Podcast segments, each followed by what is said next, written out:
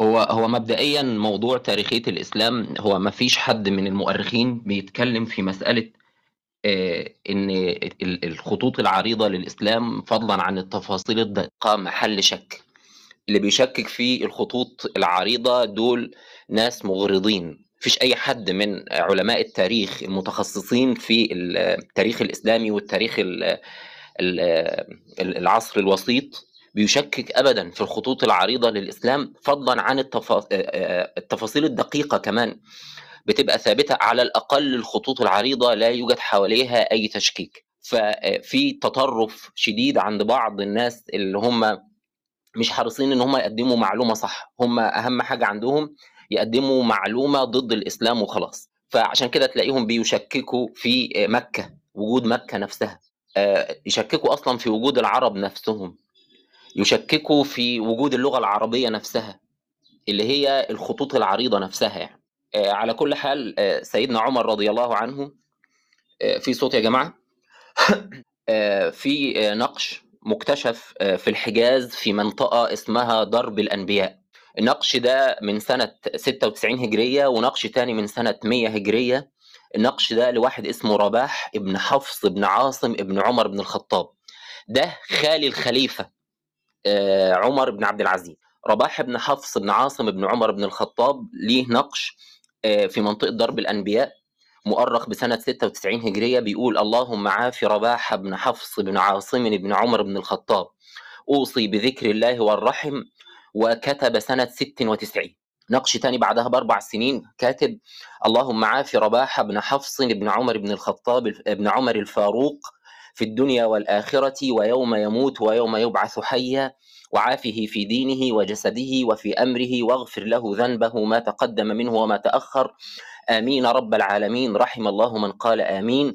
وكت وكتب سنة 100 آآ رباح بن حفص بن عاصم بن عمر ال الخطاب الفاروق آآ كتب التراث الإسلامي اللي هي آآ كتب ال الرجال ذكرت إن في واحد اسمه عيسى ابن حفص بن عاصم بن عمر بن الخطاب، لقبه رباح، كنيته أبو زياد، نسبه العدوي، القرشي، المدني، الأنصاري، وعلاقات الراوي هو عم عبيد الله بن عمر وعم عبد الله بن عمر العمري وأمه ميمونة بنت داوود الخزرجية آآ وهو خال آآ عمر بن عبد العزيز، تمام كده؟ تاريخ الوفاة 157 طبقة الراوي من الطبقة السادسة اللي هو من تابعي التابعين، ال الرتبة ثقة عند الذهبي وعند ابن حجر، المعلومة اللي كتب الجرح والتعديل ذكرتها إن في واحد اسمه عيسى بن حفص بن عاصم بن عمر بن الخطاب، واسم ولقبه رباح بن حفص بن عاصم بن عمر بن الخطاب وجدناها على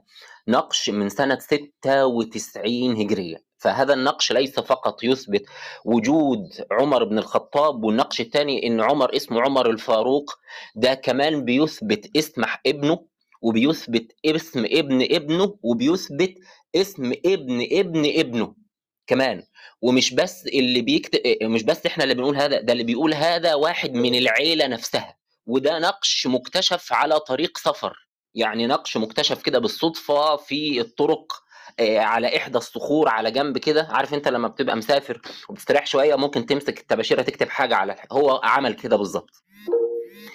ال النقش التاني آآ نقش مكتوب كده فقط، النقش مكتوب كده عمر بن الخطاب، النقش ده آآ مصدره كتاب اسمه كتابات عربية من كنيدوس وخليج كاوس، أول آثار كتابية للفتح الإسلامي في بحر أيجة. Gravity arabe déclinée et Berimière tasse épigraphique de la conte de la conquête musulmane in Meg Ege. آآ البحث ده بحث مشهور وإن كان قصيرًا، آآ البحث ده بيذكر آآ النقوش اللي هي مُكتشفة في جنوب الأناضول، أنتم عارفين الصحابة رضي الله عنهم؟ جيل جيل مُبهر يعني، عملوا آآ غ غزوات مبكرة لجنوب الأناضول لجنوب ال الأناضول في زمن معاوية رضي الله عنه في فتح اللهم صل على النبي، في فتح آآ محاولة فتح القسطنطينية، فكتب المسلمين وكانوا بيغزوا الأناضول في الصائفة والشاتية، يعني سيدنا معاوية كان منيّم الإمبراطورية البيزنطية دي من المغرب، غزوات طالع طالع نازل الغزوات كانت من البر ومن البحر. فغزاة المسلمين الجيل المبهر ده الجيل الجامد قوي ده لما كانوا بيروحوا يعلموا على البزانطة ويرجعوا كانوا إيه وهم بيستريحوا كده بيكتبوا على الحجارة. ففي نقوش كتيرة للغزاة المسلمين الفاتحين رحمهم الله الناس أصحاب الهمم العالية دي إيه كتبوها على النقوش على الحجارة في منطقة جنوب الأناضول وفي هذه المنطقة فترة مبكرة جدا. يعني الواحد منبهر إزاي الناس دي عندها الهمة العالية دي توصل على حدود أوروبا في السبعينات يعني.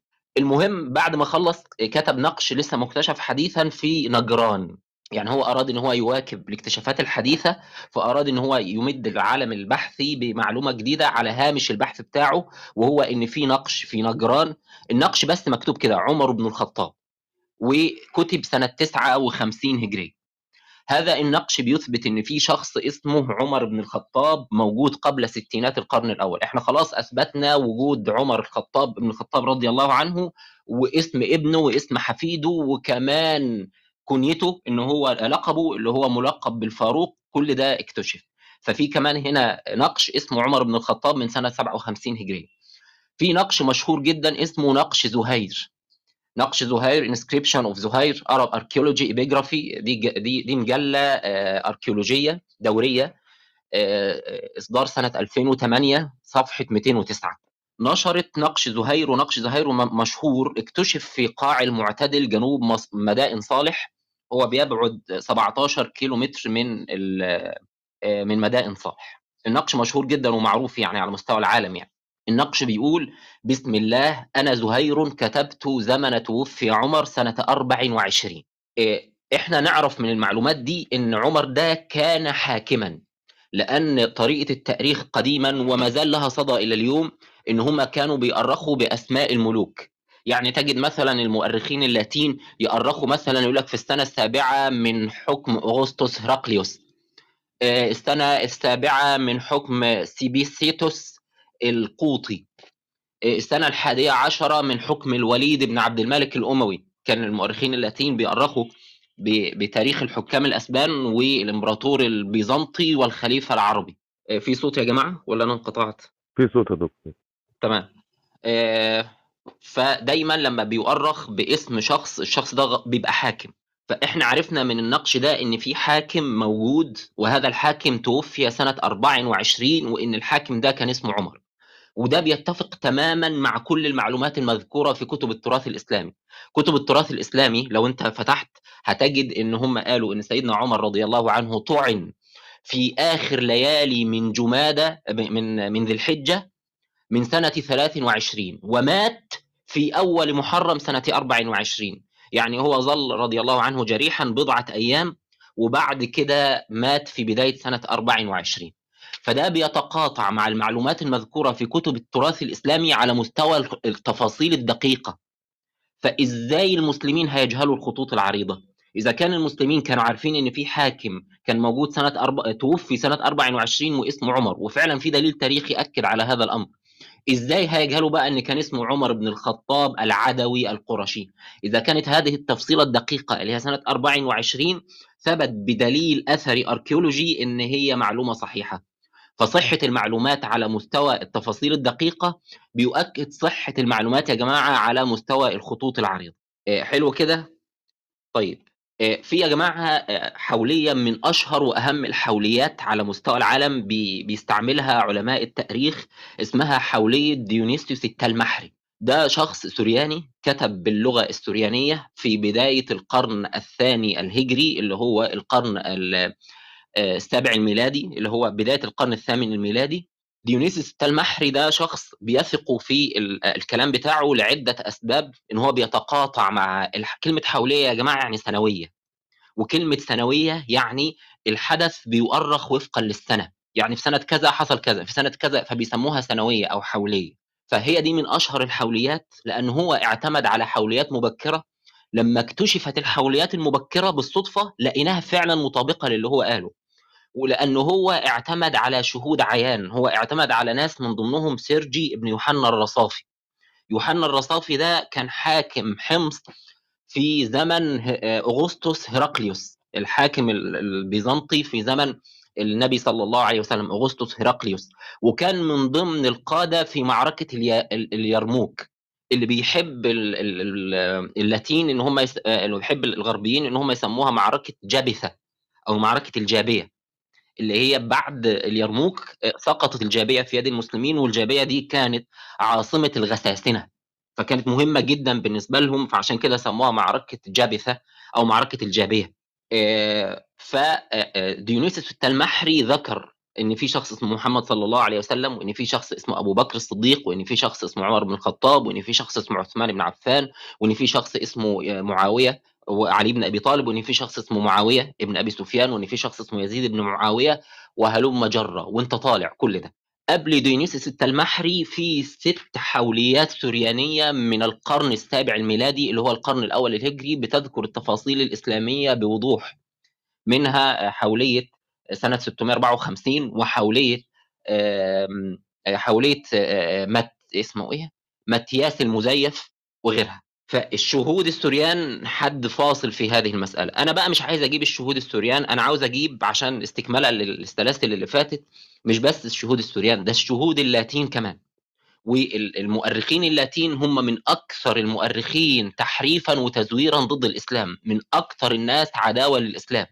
والمتابع لسلسلة الإسلام التاريخي هيعرف قد إيه إحنا بينا إن الناس دي كانت بتتعمد إن هي تحرف التاريخ عشان خاطر تتهم النبي صلى الله عليه وسلم بإن هو والعياذ بالله هو المسيح الدجال.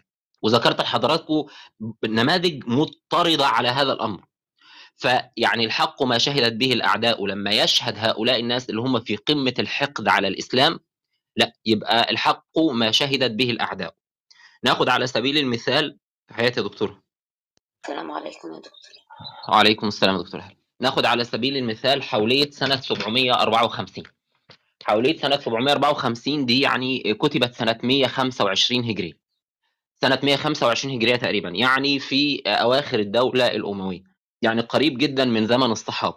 الحولية دي اسمها Corpus Scriptorum Muzarabicorum دي هي من ضمن يعني حزمة الكتابات الأسبان المستعربين.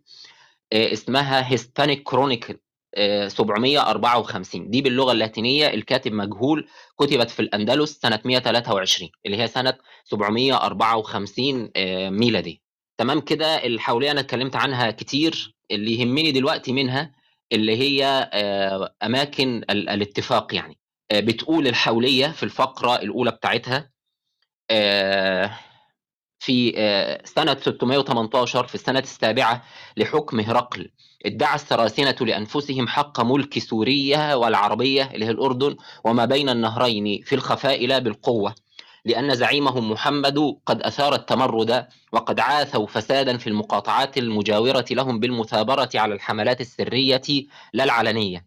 وبكل الوسائل بالحيلة والخداع والقوة ضايقوا مدن الإمبراطورية المجاورة وخلعوا النير فاتحين إياه من على رقابهم. وفي سنة 618 في السنة السابعة من الحكم الإمبراطوري لهرقل غزوا المملكة حيث شنوا غارات متكررة ومتنوعة بشجاعة.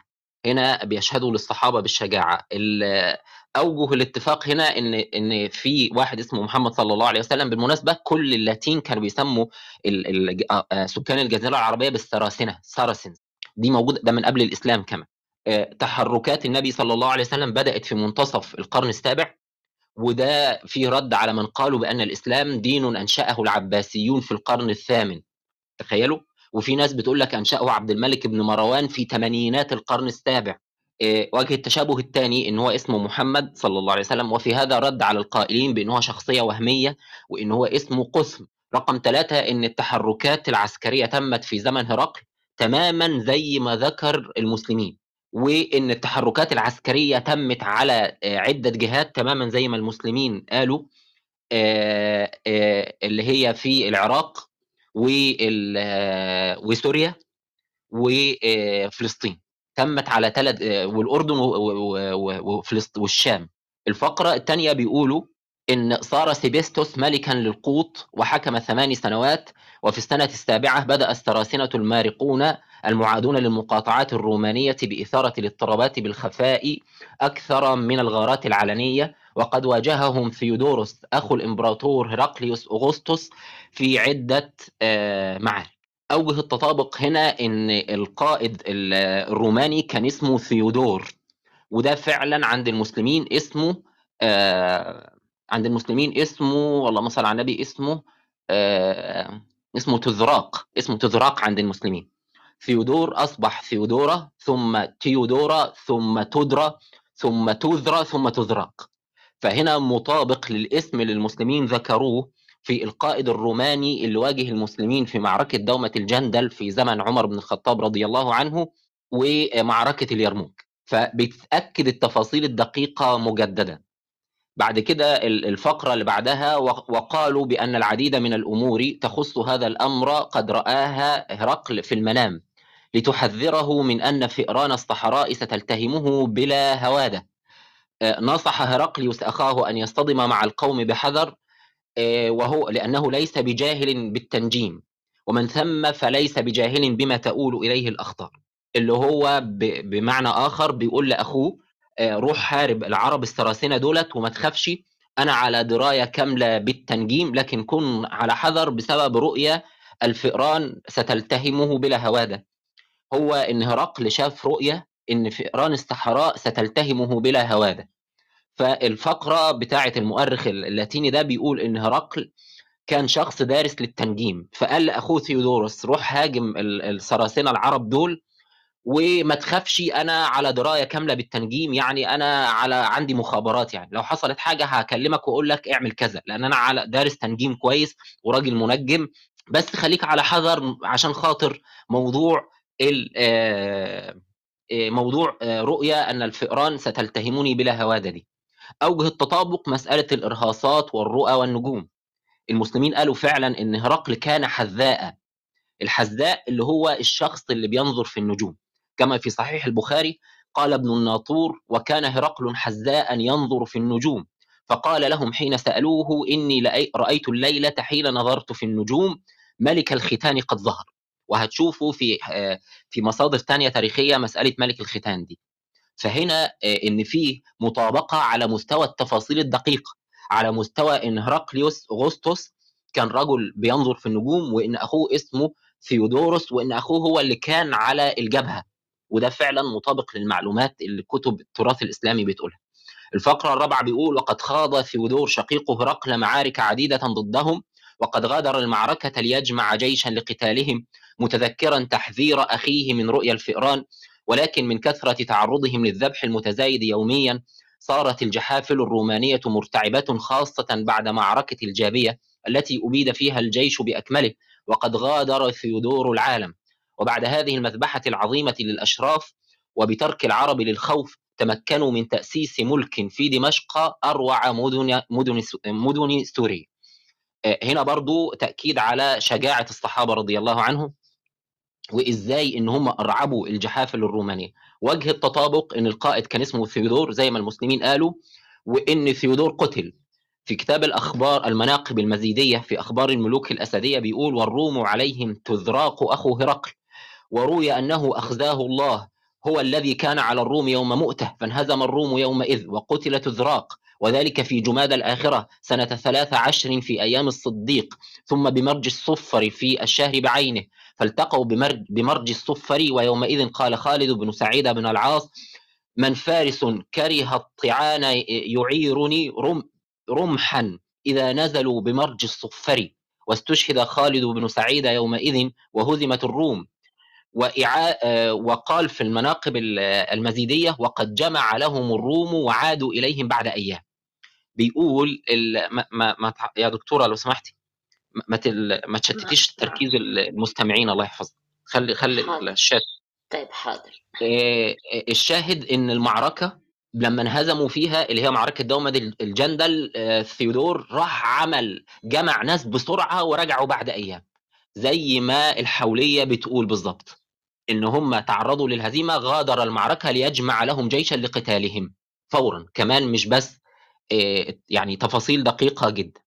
بعد كده إن هو بيقول بعد عشر سنوات من حكم محمد وصل أبو بكر وصل للعرش أبو بكر وهو من نفس قبيلة محمد ونجح باستعمال جماعته في القيام بالعديد من الغزوات ضد الرومان والفرس. كما قلنا سالفا بأن هذا في السنة الرابعة للملك الإمبراطوري لهرقل تمرد العرب وهاجموا ثيودور أخو المعظم والذي أنهكته المعارك طيلة عشر سنوات. في النهاية تغلبوا عليه وقتلوه بعد أن قاوم بشراسة وأسسوا ملكا لهم في دمشق بدعم نبيهم محمد وعدم خوفهم من الرومان. هنا للمرة الثالثة بيؤكد شجاعة العرب وأوجه التطابق أن النبي صلى الله عليه وسلم ملك عشر سنين فعلا كان بيحكم المدينة المنورة عشر سنين وأنه وصل للحكم بعده واحد اسمه أبو بكر وأنه هو كان من نفس قبيلة النبي وأنه هو خاض معارك ناجحة على الجبهتين الرومانية والفارسية معا. الراجل بيقول أنه هو آه، نجح باستعمال جماعته في القيام بالعديد من الغزوات ضد الرومان والفرس. وفعلا كتب التراث الإسلامي بتقول أن أبو بكر آه، آه، أفرد جيشا لفارس وأفرد جيشا للروم مع بعض في نفس الوقت. الفقرة اللي بعد كده بيقول في سنة 631 من حكم هرقل والرابعة عشرة من بداية العرب مات أبو بكر والذي حكم ثلاثة سنوات تاركا عمير على العرش. لذلك بقي عمير آه، قويا لمدة عشر سنوات بفضل ما تركه له سلفه من مقاليد الحكم. أخضع هذا الرجل الإسكندرية أقدم وأبهى مدن مصر أخضعها للعبودية. وبالرغم من تحقيقه النصر شرقا وغربا وبرا وبحرا إلا أنه سقط بسيف عبد أثناء الصلوات بعد حكم عشر سنوات. هنا أوجه التطابق أنه هو حدد أنه وفاة أبو بكر رضي الله عنه سنة 13 هجرية 14 هجرية. وإحنا فعلا بنقول أن سيدنا أبو بكر توفي 13 هجرية. وربما سبب الاختلاف هو أنه احتسب الأشهر القليلة في السنة الثالثة لحكم أبو بكر اعتبرها سنة يعني كاملة. وحدد مدة حكم أبو بكر ثلاث سنوات وفعلا إحنا بنقول إن هو حكم سنتين وبضعة أشهر. وحدد اسم الخليفة الثاني بعد أبو بكر اسمه عمير اللي هو عمر.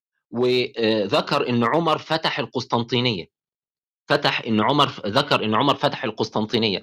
وآسف فتح الإسكندرية. الطبري بيقول حدثنا حميد قال حدثنا سلمة عن محمد بن إسحاق قال وحدثني القاسم بن قزمان عن زياد بن ابن جزء الزبيدي أنه حدثه أنه كان من جند عمرو بن العاص رضي الله عنه حين فتح مصر والإسكندرية. قال افتتحنا الإسكندرية في خلافة عمر سنة إحد وإحدى وعشرين. لما افتتحنا باب اليوني تدنينا قرى الريف فيما بيننا وبين الإسكندرية قرية فقرية حتى أتينا إلى بلهيب قرية من قرى الريف يقال لها قرية الريش وقد بلغت بلغت سبايان المدينة ومكة واليمن.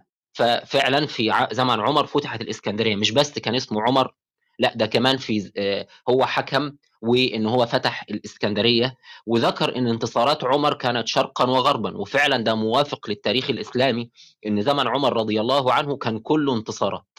كله انتصارات وفخر وعز يعني أنتوا لو شفتوا يا جماعة الدنيا عاملة إزاي الواحد هيحتقر نفسه وهو بيتكلم عن الناس دي. يعني سنة 630 هجرية فتح مكة. سنة 633 فتح مؤاب في في الشام. في عقر دار الإمبراطورية البيزنطية. 633 معركة مرج الصفر. 634 معركة أجنادين. 634 معركة داثن. 636 معركة القادسية 636 معركة اليرموك 636 فتح دمشق 636 معركة جالولاء 638 فتح القدس 640 معركة آمد 641 معركة نهاوند الناحية الثانية خالص من الكوكب 641 فتح مصر 641 فتح أسوان 641 فتح اسكندرية 642 فتح أردبيل 642 معركة باب الأبواب. 643 فتح الري دي في ناحية ثانية من الكوكب. 644 فتح برق ببرقه دي في ناحية عكسها خالص من الكوكب. 647 فتح طرابلس. 647 فتح سبتة هناك خالص عند بحر الظلمات. 649 فتح قبرص. 650 فتح قير... آه، مع فتح القيروان. 650 آه، فتح مرو في ناحية ثانية خالص من الكوكب. 652 معركة بلخ. 655 ذات الصواري يا جماعة والمعركة دي المؤرخين الأوروبيين بيدوها أهمية مذهلة يعني أكتر حتى من الأهمية اللي إحنا بنديها ذات الصواري دي يا جماعة يرموك البحر. أنا على ما أذكر كانوا بيسموها معركة باتس.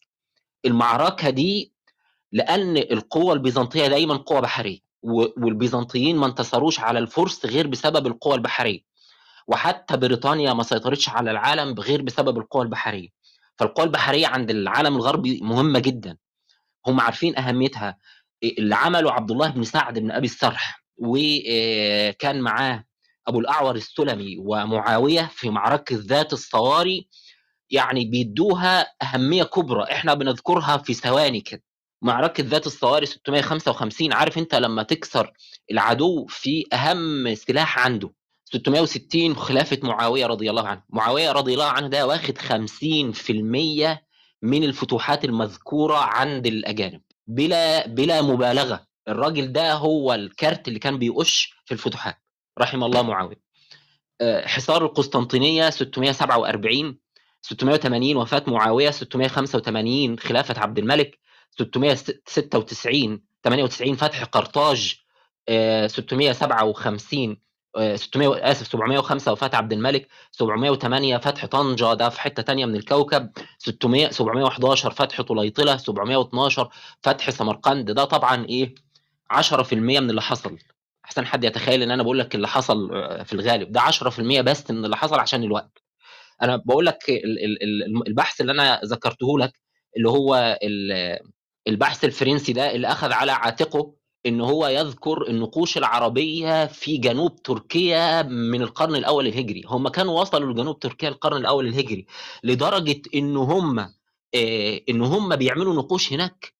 لك أنا الحكم ابن الحكم من أهل فلسطين آه غفر الله لي ولمن قال آمين. الناس عاملة غزوات في تركيا في في سبعينات وثمانينات القرن الأول وكاتبة اسمها على الحجارة هناك. يعني ما حد ما تتكسفش على دمك وانت بتجيب سيرتهم. لا تع... لا تعرضن بذكرهم مع ذكرنا ليس الصحيح إذا مشى كالمقعد. آه رقم خمسة إنه ذكر إن انتصارات عمر كانت شرقا وغربا. رقم ستة إنه ذكر إن مدة خلافة عمر كانت عشر سنوات وهو بالفعل كده إن هو تولاها سنة 13 وهو قتل سنة 23 رقم سبعة إنه قتل ولم يمت ميتة طبيعية وده موافق آه للتاريخ الإسلامي إنه قتل ولم يمت ميتة طبيعية. رقم 8 إن قاتله كان عبد وده برضه موافق للتاريخ الإسلامي إنه قتلوا عبد اسمه أبو لؤلؤة المجوسي. رقم تسعة إن قاتله قتله أثناء الصلاة وده موافق للتاريخ الإسلامي. رقم عشرة إن قاتله استعمل سيفا اللي هو آلة حادة ما استعملش مثلا السم. أو رماه بسهم أو خنقا أو رميا أو حرقا أو إلقاء من مكان مرتفع لا بآلة حادة وده فعلا برضه موافق للتاريخ الإسلامي. فدول عشر معلومات موافقين للتاريخ الإسلامي فقط في الفقرة رقم ست. الفقرة اللي بعدها ذكر تفاصيل كتيرة إن حكم بعد واحد اسمه عثمان وإن في عهد عثمان فتح المسلمين برقة ومرمريس وجازنيا وإن فتحت العديد من المدن الفارسية ورقم أربعة إن حصلت فتنة داخلية وإنه حكم 12 سنة. وده كله موافق للمعلومات المذكورة في كتب التراث الإسلامي. الفقرة الثامنة ما ذكرش فيها حاجة عن المسلمين لكن ذكر ذكر في الفقرة التاسعة قال فبعث الله عليهم ريحا فغر فأغرقتهم إلا قسطنطين. نجا أنا آسف ده أنا بتكلم عن المسلمين هنا. لا هو قال في الفقرة التاسعة إنه جرت معركة بحرية بين المسلمين والبيزنطيين في عهد عثمان وإنه شارك الإمبراطور البيزنطي نفسه وإن البيزن... الإمبراطور البيزنطي كان اسمه كونستانس كونستانس اللي هم المسلمين بيسموه قسطنطين عشان في تقارب في الاسم يعني. وإن الرومان انهزموا في المعركة البحرية دي وإن الإمبراطور نفسه قتل في صقلية إن قتل الإمبراطور في صقليه كان بمؤامرة دبرت ضده وكل ده موافق للمعلومات المذكورة في كتب التراث. حصلت معركة ذات الصواري وانتصر المسلمين انتصار مبهر وكان الإمبراطور فعلا موجود وكاد أن يقتل لولا أن هرب إلى صقليه وقتل هناك بتدبير. كل اللي المسلمين قالوه في كتاب فتوح مصر والمغرب لابن عبد الحكم في القرن الثالث الهجري. بيقول بعث الله عليهم ريحا فغرقتهم إلا قسطنطين نجا بمركبة. فألقته الريح بسقلية فسألوه عن أمره فأخبرهم فقالوا شمت النصرانية وأفنيت رجالها. لو دخل العرب علينا لم نجد من يردهم. فقال خرجنا مقتدرين فأصابنا هذا فصنعوا له الحمام ودخلوا عليه. فقال ويلكم تذهب رجالكم وتقتلون ملككم؟ قالوا كأنه غرق معهم ثم قتلوه وخلوا من كان معه في المراكب. إن هو لما راح صقلية الناس في صقلية كانت زعلانة جدا. إنك أنت حطيت رأس المسيحية في الأرض وطيت رأس المسيحية وقضيت على على جنود المسيحيين. دلوقتي العرب لو قلنا هنحمي نفسنا منهم إزاي؟ رحمهم الله. جيل جيل مبهر وشوية شوية أوساخ عمالين يتكلموا عليه. المهم فهم بيقولوا إحنا دلوقتي مرعوبين من العرب. لو جم علينا هنعمل إيه؟ بسببك أنت. فدخلوه في حمام خدعوه. قالوا له خد خد ادخل ادخل خد دش. ولما دخل الحمام قتلوه. قال, قال لهم يعني إحنا الجنود اتقتلوا. تقتلوا الملك كمان. فقالوا له هنقول ده الملك غرق وخلاص. يلا بقى وذبحوه وسابوا الجنود في في المراكب. زي ما الفقرة التاسعة بتقول بالظبط. إن الإمبراطور هو هو نجا من المعركة ولجأ إلى صقلية وقتل في صقلية بمؤامرة دبرت ضده شايفين الدقة في المعلومات في كتب التقليد الإسلامي عاملة إزاي؟ بيقول المؤرخ اللاتيني في الفقرة العشرة ما مفاده؟ إنه ترك عثمان الخلافة بعد عشر سنوات وان في السنة ال 35 من حكم السراسنة أخذ معاوية مقعد سلفه. أخذ معاوية مقعد سلفه. وقالت إن المده ما بين وفاة معاوية ووفاة عثمان 25 سنة وإن جرت فتنة داخلية مدتها خمس سنوات حسمها معاوية لصالحه وإن معاوية حكم 20 سنة عمها سلام داخلي بدون أي فتنة وإن في زمن معاوية غزا المسلمون القسطنطينية السراسنه القسطنطينية وإن قاد الجيش الذي غزا القسطنطينية ابن لمعاوية اسمه يزيد وإن هلك الكثير من المسلمين مش بسبب المعركة لكن بسبب البرد والجوع والمرض وإن جيش المسلمين عاد مثقلا بالغنائم إلى دمشق. كمية التفاصيل المطابقة مذهلة إن معاوية حكم 25 سنة هو سيدنا معاوية حكم 20 بس. هم حطوا الخمس سنين اللي هي القتال اللي حصل ما بين سيدنا معاوية وسيدنا علي اعتبروها فتنة داخلية حسمها معاوية لصالحه. فالفترة ما بين وفاة معاوية ووفاة عثمان فعلا 25 سنة. وإن حكم 20 سنة كلها بدون فتنة. وفعلا سيدنا معاوية لم تقم فتنة في زمنه. معاوية ده بيقول عنه واحد من أعظم قادة المسلمين وهتجدوا اسمه ذكر في الحوليات. ذكر اسمه برضه. الراجل ده من أعظم القادة لدرجة إن امروا على الجيش واحد قوي جدا اللي هو عمر. اسمه سعد بن أبي وقاص. سعد بن أبي وقاص ده من أكتر الناس اللي خدمت الإسلام ومن القادة العسكريين المهمين جدا. كان ليه دور بارز في معركة أحد وهو من يعني هو عارفين إن هو أول من رمى بسهم في سبيل الله رضي الله عنه. المهم سعد بن أبي وقاص ده من القادة المشهورين وهو قائد من قادة المسلمين الكبار اللي فتحوا فارس. كان بيقول على معاوية ده بيقول ما رأيت جديرا بالملك من معاوية. أنا ما شفتش واحد عنده كاريزما الحكم زي الراجل ده. وبيقول عنه واحد من العباسيين عبد الله بن عباس. اللي هم أعداء الأمويين مع إن عبد الله بن عباس رضي الله عنه بيقول ما رأيت أسود من معاوية يعني جدير بالسيادة يعني. فقالوا له ولا عمر بن الخطاب قال عمر خير منه ومعاوية أسود منه. يعني معاوية مش ممكن كاريزما رهيبة. وفعلا يا جماعة 50% بلا مبالغة من الانتصارات اللي المسلمين عملوها وكتبت في كتب ال اسمهم إيه؟ ال الأرمن.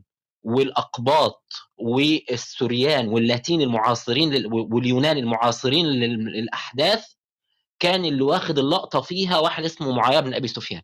المهم الفقرة رقم 12 بيقول إن تولى يزيد بن معاوية الخلافة بعد أبيه وإنه حكم ثلاث سنوات وده فعلا زي ما الرقم الإسلامي بيقول. الفقرة 13 بيقول إن تولى الخلافة بعده واحد اسمه معاوية بن يزيد وإنه حكم سنتين وإنه كان راجل طيب. وفعلا ده اللي حصل فعلا. الفقرة رقم 15 بيقول إن حكم المسلمين واحد اسمه عبد الملك بن مروان في منتصف القرن السابع وإن دخل عبد الملك في صراع مع منافس أبيه. وفعلا ده مطابق للمسلمين قالوه إن عبد الملك بن مروان دخل في صراع مع منافس أبيه اللي هو سيدنا عبد الله بن الزبير رضي الله عنه اللي هو كان خليفة المسلمين.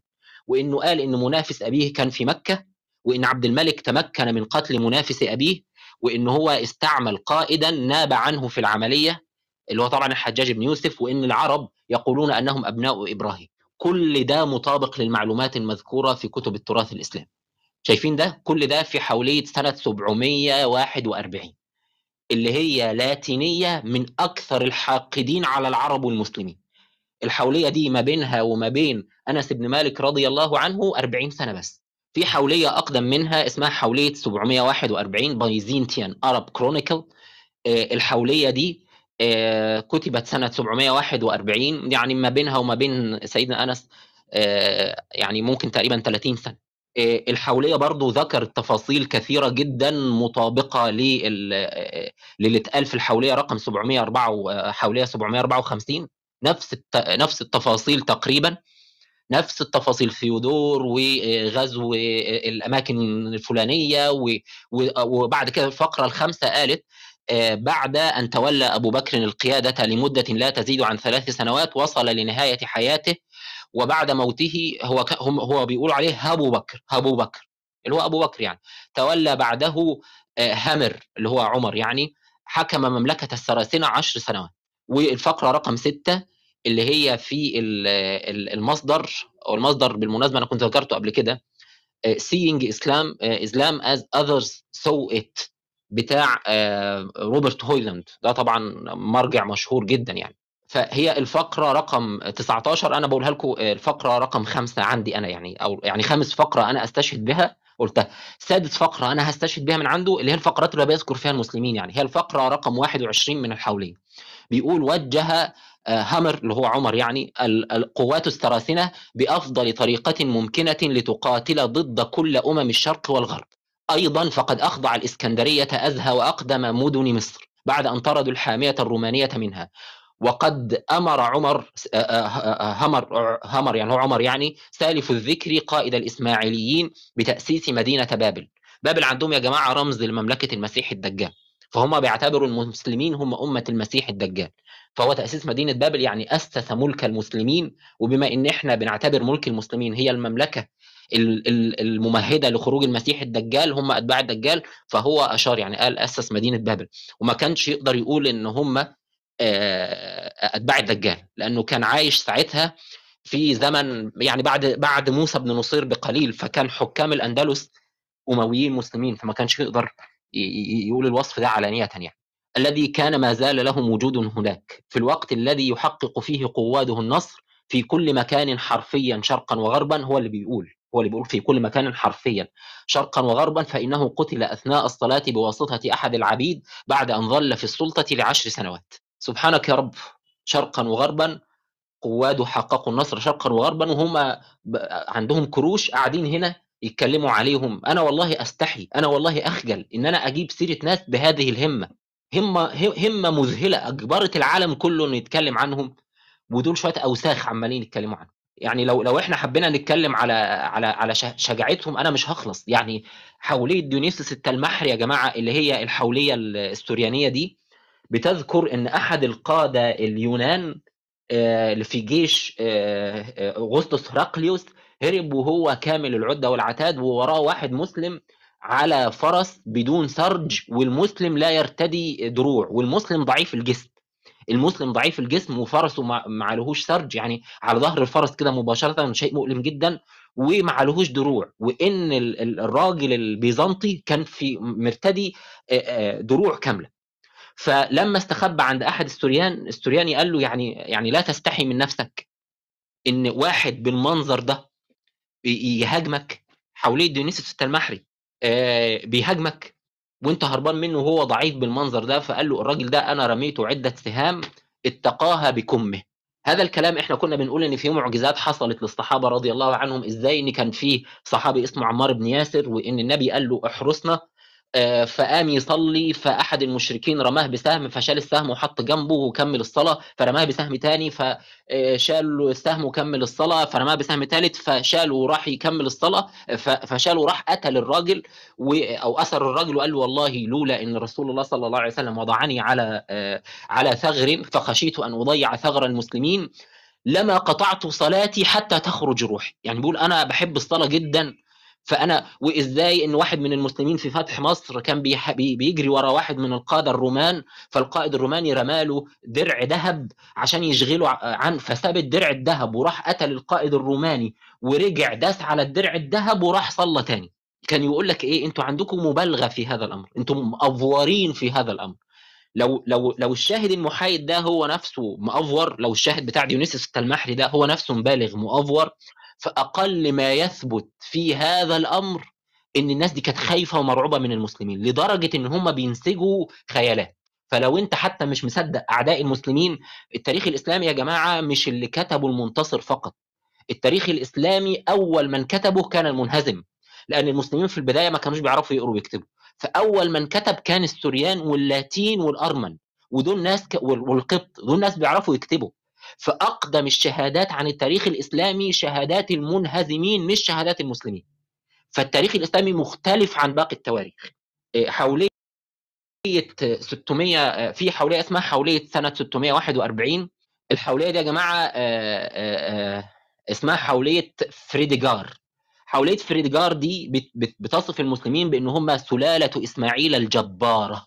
الجبارة. uh, the fourth book of the chronicle of uh, Friedig, Friedig, Friedijar with the continuations translated from the Latin uh, with introduction by J.M. uh, Wallace جوزيف والاس صفحة 93 وحولية 741 اللي إحنا بنتكلم عنها دي بتقول حقق السراسنة هذه المذبحة العظيمة والمدمرة لنبلاء الرومان عندما زال منهم الخوف من اسم الرومان وحولية 754 اللي إحنا اتكلمنا عنها من شوية لما قالوا أسسوا لهم ملكا في دمشق بدعم نبيهم محمد وعدم خوفهم من الرومان فصارت الجحافل الرومانية مرتعبة أشداء على الكفر. وفي كمان حاجة اسمها مذكرات القديسين وكتاب الدفاع عن الشهداء ب- The Memor- Me- Memorial of Saints and the Book in the Defense of the آه، Martyrs لأيولوجوس القرطبي. أيولوجوس القرطبي ده يا جماعة من من أكتر الناس المعادين للمسلمين. كانوا عملوا حاجة اسمها آه، الشهادة المجانية إن هو روح يشتم في المسلمين واستشهد.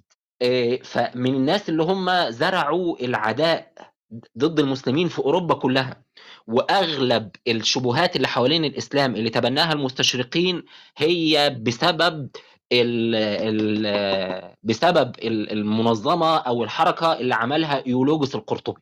إن هم إن ساحر وإن هو اتعلم السحر وإن هو آه، راجل آه، آه، وحشي وإن هو همجي كل الشبهات اللي تبناها بعد كده مؤرخين القرن الثاني عشر ال- ال- اللاتين واللي بعد كده تبنتها أوروبا كلها لأن أوروبا كلها كانت بتكتب لاتيني كلها تأسيسها الرئيسي عند هذه الجماعة جماعة الشهادة بالمجان اللي كان من أهم مؤسسيها ايولوجوس القرطبي.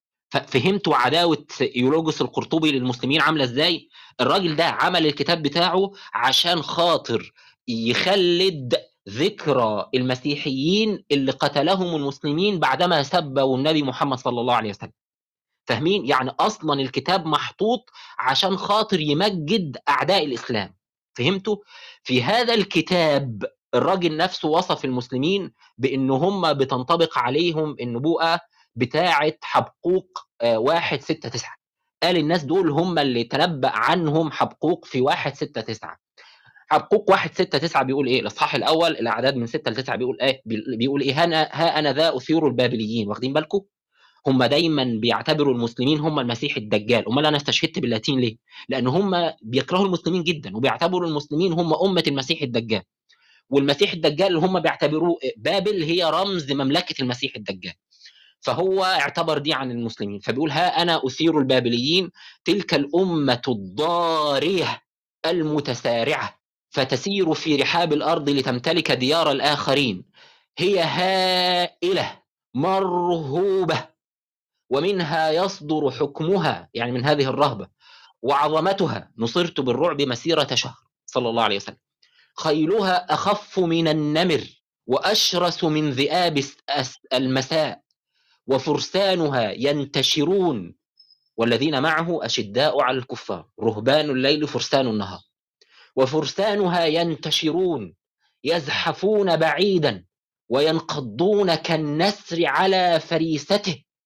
يجيئون كلهم في عنف والرعب يسبقهم. جعلت لي الأرض مسجدا وطهورا وأنا حامل لواء الحمد يوم القيامة. ونصرت بالرعب مسيرة شهر. اللي يسمع عني وما بيني وما بينه شهر مشي يخاف مني. ونصرت بالرعب مسيرة شهر. والرعب يسبقهم فيجمعون الأسرى كالرمل. ويجي واحد جحش ولا واحدة وسخة تتكلم عنه.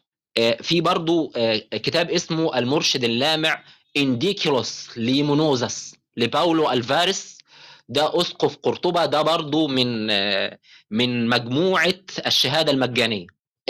ذم النبي ذما رهيبا. من ضمن في سياق الذم قال عن النبي صلى الله عليه وسلم هو وشعبه من قيل عنهم. يعني محمد وأصحابه دول اللي الكتاب تنبأ عنهم وقال عنهم هو وشعبه من قيل عنهم شتت شعوبا. يسرون بالحرب يسرون بالحروب. يعني الناس دي بتقول يا حبذا الجنة واقترابها طيبة وبارد شرابها والروم روم قد دنا عذابها كافرة بعيدة أنسابها علي إن لاقيتها ضرابها. يسرون بالحروب. أقسمت يا نفس لتنزلن لتنزلن أو لتكرهن. ما لي أراك تكرهين الجنة؟ يا نفس إلا تقتلي تموتي. هذا حمام الموت قد صليت إن تفعلي فعليهما هديت ده مين؟ ده واحد اسمه عبد الله بن أبي رواحة من أعاظم المسلمين لما شاف زيد بن حارثة قتل وجعفر بن أبي طالب قتل خاف فقال شجعي تصبري يا نفس وانزلي مكانهم واعملي زي ما هما بيعملوا. وفعلا عمل زي ما هم عملوا يسرون بالحروب. الثاني لما كان بيقول ركضا إلى الله بغير زاد إلا التقى وعمل المعاد كل زاد عرضة للنفاد إلا التقى والبر والرشاد والصبر على الله في الجهاد. وقال والله لئن عشت حتى آكل هذه التمرات إنها لحياة طويلة. ده واحد برضه من كبار المسلمين كان اسمه آه، معاذ بن عمرو بن الجموح يسرون بالحروب. والثالث لما كان بيقول آه، أنا الذي سميت سمتني أمي حيدرة كليث غابات كريه المنظرة أكيلكم بالصاع كيل استندر. ده واحد برضه مهم عند المسلمين اسمه علي بن أبي طالب في معركة فتح حصن السلالم. والغيره اللي هو كان بيقول أنا الذي سمتني أمي عامر كليث السلاح كليث آه، شاك السلاح بطل مغامر إن لم أقتلنك فأمي عاقر. ده عامر بن الأكوع في معركة فتح حصن ناعم. ده برضه شخص كان مهم في المسلمين. فالناس دي يجي ناس بكروش ونسوان ما بتعرفش تعمل حاجة في الدنيا عمالين يتكلموا عليهم. فباولوس الفارس بيقول في كتابه إنديكلوس ليمينوزوس إن الناس دي بتحب الحرب قوي يسرون بالحروب لأن هؤلاء القوم القوم يحبون الحرب للغاية وقد مارسوها ضد كل الشعوب. هذه شجاعة الصحابة رضي الله عنهم. تمام؟ طيب. نكمل في الدليل التاريخي. آه، بعد كده الحولية نفسها بتذكر بقى فقرات كثيره مطابقة للي عندنا نفس الحولية اللي قبلها. آه، بيقول في الفقرة 23 تولى آه، عيثيما اللي هو عثمان قيادة السراسنة لمدة 12 سنة وطد هذا الرجل وطد هذا الرجل حكم السراسنة وأخضع لهم ليبيا ومرمريس وطرابلس وغزنيا وأثيوبيا الواقعة في صحاري أعالي النيل وفرض الضرائب على العديد من المدن الفارسية. بعدما صنع كل ذلك قتل عثمان في ثورة على يد رجال. هم يا أخي كانوا بيسموا الناس اللي ساكنة في الجزيرة العربية سراسنه من قبل الإسلام ساراسنز والمؤرخين مش عارفين مصدر التسمية تحديدا. لكن هو ده الاسم اللي كان مشهور في أوروبا وفي وفي الإمبراطورية البيزنطية عن الناس اللي ساكنة في الجزيرة العربية من قبل الإسلام كمان. تمام؟ هنا الشاهد إن الراجل انتصر شرقا وغربا وأخضع المدن الفارسية. تخيلوا يا جماعة بعد ما أخضع كل هؤلاء ليبيا ومرمريس وطرابلس وغزنيا وأثيوبيا وصحراء أعالي النيل وحط آه، مناخير فارس في التراب بإن هو فرض عليهم الضرائب.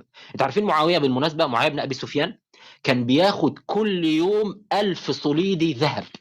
الكلام ده اللي قاله المؤرخين اللاتين من الإمبراطورية البيزنطية. ألف صليد عارفين يعني يعني ألف دينار ذهب. شوف الدينار بيساوي كام. كل يوم ألف صليدي ذهب جزية. أنا أنت ليك وش تتكلم عن الناس دي؟ أنت أنت ما بتتكسفش. طب يا أخي طب اعمل حاجة بس. يعني خلي اسمك يطلع في الجرايد بس فضلا على إن أنت تبقى قائد يسمع عنك الناس شرقا وغربا. ما بتك... ما بتتكسفش وأنت بتتكلم على ناس بهذا بهذه الهمة؟ يعني إن معاوية يتمكن من إخضاع أكبر إمبراطورية يخلوهم يدفعوا له كل يوم ألف دينار ذهب يوميا. أنتم مش متخيلين قيمة المبلغ؟ والله الع... ما قدروش ياخدوا شبر من المسلمين في زمن معاوية. أنا منبهر. يعني الإمبراطورية البيزنطية دي تنتها لحد القرن ال 16 الميلادي يا جماعة. تنتها لحد القرن ال 16 وخدت أماكن من المسلمين والمسلمين خدوا منها أماكن وهج... إن واحد فيهم يجرؤ إن ياخد شبر من الراجل اللي اسمه معاوية ده ما رأيت أخلق بالملك من معاوية. المهم فالشاهد هنا بيقول إن إن عثمان عمل حاجات جبارة. يعني خد ليبيا ومرمريس وطرابلس وغزنيا وأثيوبيا. أنا بقول لك مصطلح ليبيا. يا راجل ده إحنا عشان ناخد بير غاز من ناخد اسمها إيه ناخد طابة من إسرائيل عملنا حرب طويلة وعملنا معاهدة سلام طويلة لمدة سنين عشان ناخد طابة بس. شوف خد ليبيا. أنا بقولها لك عنوان كده أنت وأنت قاعد بتشرب ومستريح ومستقنيص ده الدم اللي بذل عشان ياخد دولة قد ليبيا قد إيه؟ يعني ما تاخدش الكلمة ببساطة كده. شوف العرق اللي, اللي بذل عشان خاطر الكلمة دي تتحط في السطر ده على لسان هذا المؤرخ الحاقد. وأخضع لهم ليبيا ومرمريس وطرابلس وغزنيا وأثيوبيا الواقعة في صحراء أعالي النيل. وفرض الضرائب على العديد من مدن فارس. ال- ال- اللي شد انتباهي يا جماعة إن هو قال إيه؟ بعد ذلك قتل في ثورة على يد رجال اللي هم أهل الفتنة سبحان الله. بعد كل اللي سيدنا عثمان عمله ده هو كلاب أهل الفتنة قتلوه. رحم الله عثمان وانتصر له وللإسلام. الفقرة رقم 24 بيقول فيها لكن سرعان ما أخذ موابيه موابيه اللي هو معاوية رضي الله عنه مقعد عثمان وحكم لمدة 25 سنة رغم أنه خاض منها خمس سنوات في حرب أهلية مع شعبه إلا أنه قضى 20 سنة ناجحة نجاحا تاما مع طاعة مطلقة من كل الإسماعيليين. هو برضه اعتبر خلافة سيدنا علي رضي الله عنه فتنة داخلية لأن معاوية سرق الأضواء لدرجة مبهرة. يعني إنك أنت تغزو القسطنطينية ده حاجة يعني عارف أنت كأن حد يهاجم مكة. شوف أنت تأثير الهجوم على مكة في عاطفة المسلمين كلهم هيبقى عامل إزاي. القسطنطينية بالنسبة لهم من المدن الخمسة الكبرى في العالم المسيحي. اللي هي المدن الرسولية الإسكندرية وإنطاكيا والقدس وبعد كده روما ومعاهم القسطنطينيه الحمد لله في أربعة فتحوا وسقطوا في يد المسلمين وإحنا منتظرين الخامسة ببشارة الصادق المصدوق لتفتحون القسطنطينية ولا تفتحون رومية. طيب فالشاهد هنا إن فعلا بيذكر حاجات حقيقية فعلا إن معاوية حكم مدة 25 سنة من عثمان. مدة 20 سنة من علي 25 من عثمان. اللي هم أربعة بتوع سيدنا علي وواحدة بتاعت سيدنا الحسن. فدول خمسة. هو اعتبرها حرب أهلية لأن هو واضح إن سيدنا معاوية كان هو اللي لافت الضوء فما ما خدوش بالهم من الفترة الواقعة ما بين سيدنا عثمان أو سيدنا معاوية أو شيئا آخر لأذكرنه لكم في حينه. بيقول جمع الإمبراطور كونستانس أكثر من ألف سفينة وحاربه لكنه فشل وبالكاد هرب. تحققت العديد من الانتصارات في الغرب على يد قائد اسمه هابديلا اللي هو عبد الله بن أبي الصرح الذي كان قد تولى قيادة تلك الحملة المكلف بها منذ فترة طويلة. لقد أتى إلى طرابلس وتقدم إلى تونس ولبيده بعد عدة عمليات تدميرية حصل على ولاء المقاطعات المدمرة وبلغ تونس معطشا بالدماء لذلك تم التحضير للمواجهة حيث أجبر الموريون الموريون ده مصطلح بيطلقه ال ال ال الأوروبيين على سكان شمال أفريقيا. كانوا بيطلقوا على سكان الجزيرة السراسنة وعلى سكان شمال أفريقيا مورس أو الموريين. أجبروا على الهرب وتم تدمير النخبة مع غوريغوريوس لحد الانقراض. عاد عبد الله مثقلا بالغنائم وقد أكمل معاوية عشر سنوات في السلطة. بالفعل في يا جماعة معارك حصلت في فتح تونس على يد عبد الله بن سعد بن أبي السرح وعبد الله بن الزبير بن العوام وكان قائد الرومان في هذه المعارك كان اسمه جورجا. المسلمين بيقولوا عليه جورجا اللي هو غوريغوريوس زي ما هو ده برضو قال. وفي بعض المسلمين يعني كانوا بيتهكموا عليه كانوا بيسموه جرجير. وفعلا معاوية حكم المدة دي وفعلا حققت انتصارات كبيرة زي ما كتب التراث الإسلامي بتقول. الفقرة التاسعة اللي هي فقرة 27 عنده جهز معاوية ملك السراسنة مئة ألف رجل للحرب ضد القسطنطينية تحت سلطة ابنه يست يست اللي هو يزيد والذي ترك له مملكته أيضا. حاصروا المدينة بكل صبر حتى لم يعودوا يتحملون ألم الجوع والمرض وتخلوا عن المدينة واستولوا على العديد من المدن ورجعوا بعد سنتين بالتحية والغنائم إلى دمشق. عندما أكمل معاوية عشرين سنة في حكمه وخمس وعاش خمس سنوات كمواطن له خمسة بتاعت سيدنا علي. آه، مات هو قال تعبير مجازي كده يعني. تمام؟ هنا فعلا زي ما المسلمين قالوا إن كان فيه غزو للقسطنطينية في زمن معاوية وكان الحاكم واللي كان على رأس الجيش ابنه يزيد وإن فعلا حاصروها مدة طويلة سنتين. تخيل يا جماعة حصار لمدة سنتين. إيه الناس دي؟ إيه إيه الهمة دي؟ وأنت تتجرأ تتكلم عليهم. ففي اوجه تطابق كتيرة يعني. وبعد كده قال عندما مات يزيد أخذ مكانه آه، لما مات معاوية أخذ مكانه ابنه يزيد وكلام كتير بقى. الشاهد من الكلام إن في تطابق واضح جدا مع كتب التراث الإسلامي. تمام كده؟ آه، كتاب مذكرات القديسين وكتاب الدفاع عن الشهداء Memorial of Saints and the Book in Defense of the Martyrs لإيولوجوس القرطبي. زي ما قلت لحضراتكم إيولوجوس القرطبي ده مؤلف حاقد على الإسلام لدرجة الاحتراق. آه، إيولوجوس ده من سنة 236 هجرية هذا ال ال ال يعني ال ال الكاتب شتم النبي صلى الله عليه وسلم شتائم بشعة. يعني رئيس الزنادقة الشرير ابن الظلام الجشع العرب الأقذار كذاب شريعة همجية شغوف جنسيا منتفخ من الكبر الحيوانات القذرة في فقرة واحدة في فقرة واحدة. ده كان من مؤسسي جماعة الشهادة المجانية زي ما قلت لحضرتك. فيعني الحق ما شهدت به الأعداء. فالمصدر في هذه الشهادة التاريخية ايولوجوس defense of the martyrs of Cordoba دفاعه عن شهداء قرطبة. آه، نص كلامه بيقول حيث ظهر محمد رئيس الهراطقة في عهد الإمبراطور هرقل في السنة السابعة من ملكه. صار الشرير وحاشاه صلى الله عليه وسلم. آه، محمد سالف الذكر ملكا لمدة عشر سنوات. وعندما انتهت مات ودفن في النار. شايف الحقد؟ وفعلا ده مطابق للي عندنا إن كان اسمه محمد وإن هو ملك عشر سنوات. وكان من شأنه أنه عندما كان يتيما صار تابعا لأرملة. وفعلا إحنا آه، قلنا إن هو يتيم. وفعلا إن في في حياته واحدة أرملة.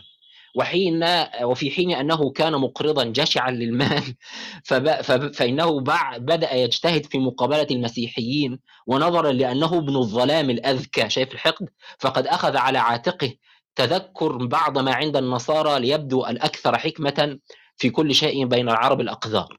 بيقول إن هو عنده فلوس فراح يتعلم عند المسيحيين ورجع يفرد آه، نفسه قدام العرب الغلابة الأقذار. هو ده مؤرخ ولا واحد شتام؟ يعني أنا مش فاهم. الله المستعان. وقد عزم مع امرأته الوقورة على الكذب باستعمال شريعة همجية مدفوعا بشغفه الجنسي المتقد.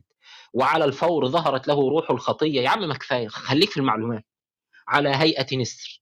اللي هو جبريل يعني. وقالت له بفم ذهبي أنا أنه جبريل. وامرأته وأمرته آسف امرأته إيه بس وأمرته أن يظهر بنبي آه، لشعبه كنبي. وعندما صار منتفخا من الكبر بدأ يبشر هذه الحيوانات القذرة هم العرب بأشياء لم يسمعوها من قبل مع بعض الإيحاءات في ثوب منطقي. بأنهم بأنهم يجب أن يتخلوا عن عبادة الجسد والأوثان وأن يعبدوا الله في السماء. أمر أتباعه أن يسيروا الجيوش ويجزروا مخالفيهم بالسيف مدفوعين بحماس الإيمان بينما كان قضاء الله خفيا بأن سمح لهؤلاء بالإيذاء كما قد قال مرة في النبوة ها أنا أثير البابليين. برضو البابليين يا جماعة. وذكر الكلام اللي أنا قلته لكم اللي هي أمة هائلة مرهوبة ليه الشجاعة المبهرة دي. فقد بدأوا بقتل شقيق الإمبراطور الذي كان يحكم تلك الأرض. وبعد الفوز بذلك النصر العظيم وحيازتهم للمجد أسسوا ملكا لهم في سوريا. هنا طبعا أول اتفاق إن كان خديجة رضي الله عنها الأرملة وإن محمد صلى الله عليه وسلم اسمه محمد وإن هو كان يتيم وإن تزوج خديجة وإن ظهرت شريعة جهاد الطلب وإن هم قاتلوا شقيق الإمبراطور وإن حصل نصر باهر وأخذوا دمشق. كل ده مذكور في هذه الإيه؟ في هذه الفقرة المليانة شتايم. في كمان رسالة آه، من يوحنا الإشبيلي إلى باولوس ألفاروس جون اوف سيفيل ليتر تو باولوس الباريس المصدر باولوس الباريس بيستيولي آه، صفحة 6 وصفحة 9 إلى 8 آه، وميشيلينا دي كازيري ذا سودو هيستوريكال ايمج أوف ذا بروفيت محمد صفحة 29 لصفحة 30 ده النص اللاتيني وده النص الإنجليزي. الرسالة دي ده عبارة عن رسالة أرسلها واحد اسمه يوحنا الإشبيلي ابن يوحنا مطران أشبيلية. قبل سنة 850 ميلادية. سنة 850 ميلادية يعني القرن الثاني الميلادي. إيه، وأرسلها إلى باولو ألفاريز. باولو ألفاريز ده هو كاتب ومناظر إشبيلي من رواد الحركة الشهادة الطوعية اللي أنا قلتها لكم في منتصف القرن السابع الميلادي. فدي رسالة بعد وفاة الصحابي أنس بمدة قليلة يعني. والرسالة موجهة ما بين اثنين حاقدين مطران إشبيليا وباولوس ألفاريس اللي هو من مؤسسي حركة الشهادة الطوعية ضد المسلمين اللي هي هدفها شتم المسلمين موت واشتم محمد صلى الله عليه وسلم. آه بيقول فيها في الفقرة رقم 8 قد وجهنا إليك مكتوبا بشأن محمد خاتم الزنادقة وحاشاه. في هذه الرسالة وما سبقها. الفقرة التاسعة بيقول له قام محمد المهرطق وحاشاه. خاتم الأنبياء العرب الكذبة وحاشاه. سلف المسيح الدجال وحاشاه. في السنة السابعة من حكم الإمبراطور هرقل حيث كان إيسيدوروس الإسباني على رأس الإيمان يقصد يعني إن كان هو البابا يعني آه، على رأس الإيمان وكان آه، سيس بي آه، سيس سيسيبوتوس سيسيبوتوس على رأس الملك في طليطلة. وقد تنبأ المذكور بالشرور وقام بالعديد من المعجزات ويقال أن أتباعه كانوا يشعون نورا. ومدفوعا بشهوته تزوج امرأة ثانية. ولم نقرأ أن نبيا كان يسير على جمل يملك عقله. ولما حضرته عارفين يعني إيه؟ لم نقرأ أن نبيا كان يسير على جمل يملك عقله. لما النبي صلى الله عليه وسلم دخل مكة آسف دخل المدينة على ناقة اسمها القصواء فأمسك بخطام الناقة أحد الصحابة اللي هو مين؟ على ما أذكر اللي هو بعض الصحابة يعني عشان خاطر يخلوا النبي ينزل عندهم في البيت. فالنبي صلى الله عليه وسلم قال لهم دعوها فإنها مأمورة. يعني الناقة دي ماشية بوحي من ربنا إن ربنا هو اللي هيحدد لي مكان المسجد في المكان اللي الناقة تبرك فيه. فهو بيشير يعني لهذا الأمر وبيتهكم عليه يعني. ولما حضرته الوفاة بعد الق... اسمع بقى دي بالله عليك بالله عليك ركز في دي. هو بيتكلم عن النبي صلى الله عليه وسلم آه، فبيتهكم على النبي بيقول يعني يعني هو كان بيملك عقل الناقة يعني كان ماسك عقل الناقة في إيده فبيتكلم عن النبي وبيقول ولما حضرته الوفاة اللي هو النبي صلى الله عليه وسلم وعد بالقيام من الأموات في اليوم الثالث. لكن الكلاب وجدته وأكلته بسبب إهمال الحكام. حكم عشر سنوات ودفن في النار. في سنة 1277 واخدين بالكم؟ حد فيكم سمع البقين دول فين قبل كده؟ ولما حضرته الوفاة. والناس اللي بتناقش المسيحيين ولما حضرته الوفاة وعد بالقيام من الأموات في اليوم الثالث. وعد بالقيام من الأموات في اليوم الثالث؟ إيه يا جماعة؟ ده ده لوقا 9 22 قائلا أنه ينبغي أن يتألم ابن الإنسان يتألم كثيرا ويرفض من الشيوخ ورؤساء الكهنة والكتبة ويقتل ويقوم في اليوم الثالث. المسيحية بتؤمن أن المسيح قال لهم أن أنا هموت وفي اليوم الثالث هقوم. وهم ما لقوش القبر إن مريم ومريم الأخرى ما, جدو ما وجدوش القبر في وما جدوش ما وجدوش جسم المسيح في القبر. فخرجنا ولم يخبرنا احدا لأنهن كن خائفات. فهو وهم المسيحيين الغلابة لأن هم ما عندهمش مصدر للمعلومات. إن هو قال للناس زي ما المسيح قال لل... عشان خاطر يتهم النبي صلى الله عليه وسلم إن هو ادعى إن هو المسيح عليه السلام. وقال سنة 1277 هقول لكم ليه 1277 لو لو شاء الله عز وجل ده رقم مهم جدا اللي هو مدة مكث الدجال على الأرض. اللي هو ثلاث سنوات ونص تقريبا اللي هو 1277 يوم أو حاجة زي كده يعني. اللي هم الثلاث مدد ونصف مدة.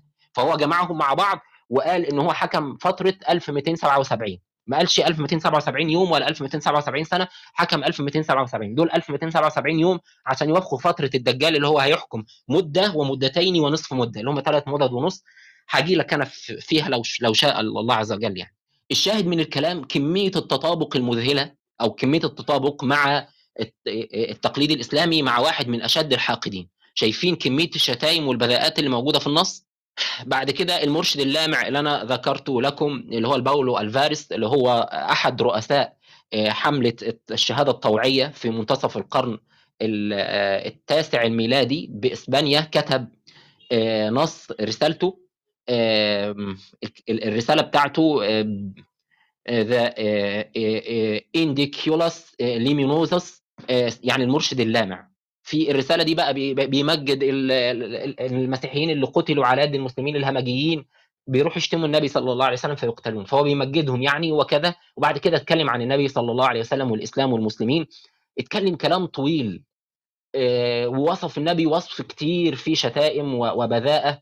يعني أنا عشان أختصر بس الوقت عليكم هقول لكم آه، بعض أوجه التطابق إن إن شريعة الجهاد إنه شرع الجهاد وإن عندهم يوم الجمعة مميز وإن عندهم الطلاق موجود في الإسلام وإن هو آه، آه، أصحابه فتحوا البلاد فتحوا فلسطين وفتحوا الأردن وفتحوا تفاصيل كتيرة يعني عشان بس الوقت يعني آه، وغيرها يعني. أنا لو شئت إن أنا أطول في هذا الموضوع ممكن أطول يعني. في مثلا التاريخ الكنسي لهوجو اسقف فلوري The Historical Ecclesiastica of هوجو of فلوري هوجو فلوري ملخص ما ذكروا إن محمد كان تاجرا صغيرا التقى بيهود مسيحيين وتعلم منهم الأسفار المقدسة وتعلم السحر. وكان في واحدة اسمها واحدة من من قريش موجودة عنده برضه وان هو عمل حملات عسكرية في تفاصيل كتيرة مطابقة. فيعني الموضوع في في هذا الأمر آه، كتير ويطول. فأنا عاوز آه، يعني أغير نوع الدليل اللي أنا بستدل بيه. هجيب آه، أرجع تاني. أنا كنت بدأت بأدلة أركيولوجية وهختم بأدلة أركيولوجية. الأدلة الأركيولوجية يا جماعة على صحة المعلومات المذكورة في التراث الإسلامي على مستوى التفاصيل الدقيقة كثيرة جدا آه، فمن باب أولى ال- الخطوط العريضة. في عندك أنت مثلا آه، نقش قيس الكاتب.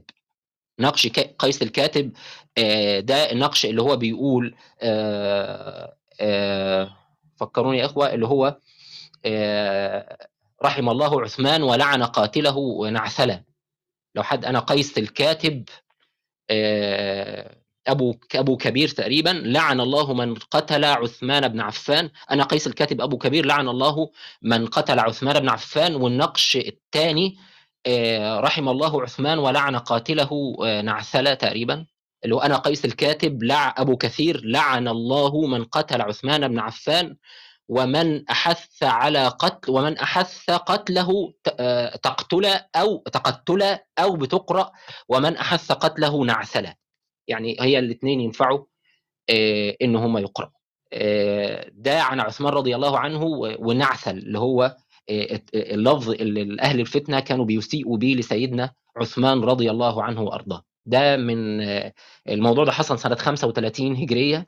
هذا نقش مبكر في تلك الحقبة تقريبا. طيب خلينا نجيب مثلا إيه؟ آه، موسى بن نصير يا جماعة وغزوه للبحر. عشان أجيب لك دقة تفاصيل المعلومات المذكورة في كتب التقليد ما أنا ذكرتها يا أنور. آه، في كتب التقليد الإسلامي آه، في بردية يا جماعة ثنائية اللغة. البردية دي من سنة 714 ميلادية. 714 ميلادية يعني تقريبا القرن الأول الهجري في زمن ال- الأمويين. البردية دي بتحمل الرقم SB 13 2 118 موجودة في متحف آه، نيوس في برلين بألمانيا. بتنتمي لأرشيف برديات قرة بن شريك في مجموعة من البرديات اسمها برديات قرة بن شريك. ده كان والي مصر في زمن الوليد بن عبد الملك.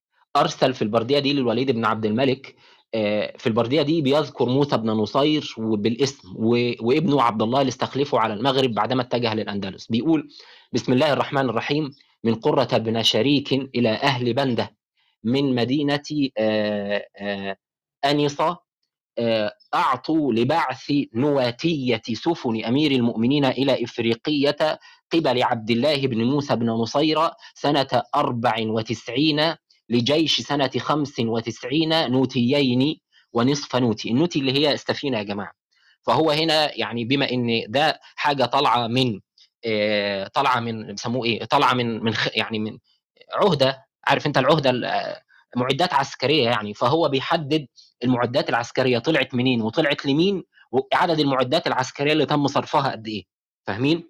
فهو بيقول إن إحنا بعتنا آه، لأمراء البحر بتوع سفن آه، أمير المؤمنين اللي في أفريقيا اللي تحت سلطة عبد الله بن موسى بن نصير آه، في سنة 74 للجيش اللي هيتحرك اللي اتحرك سنة 75 نوتيين ونصف نوتي.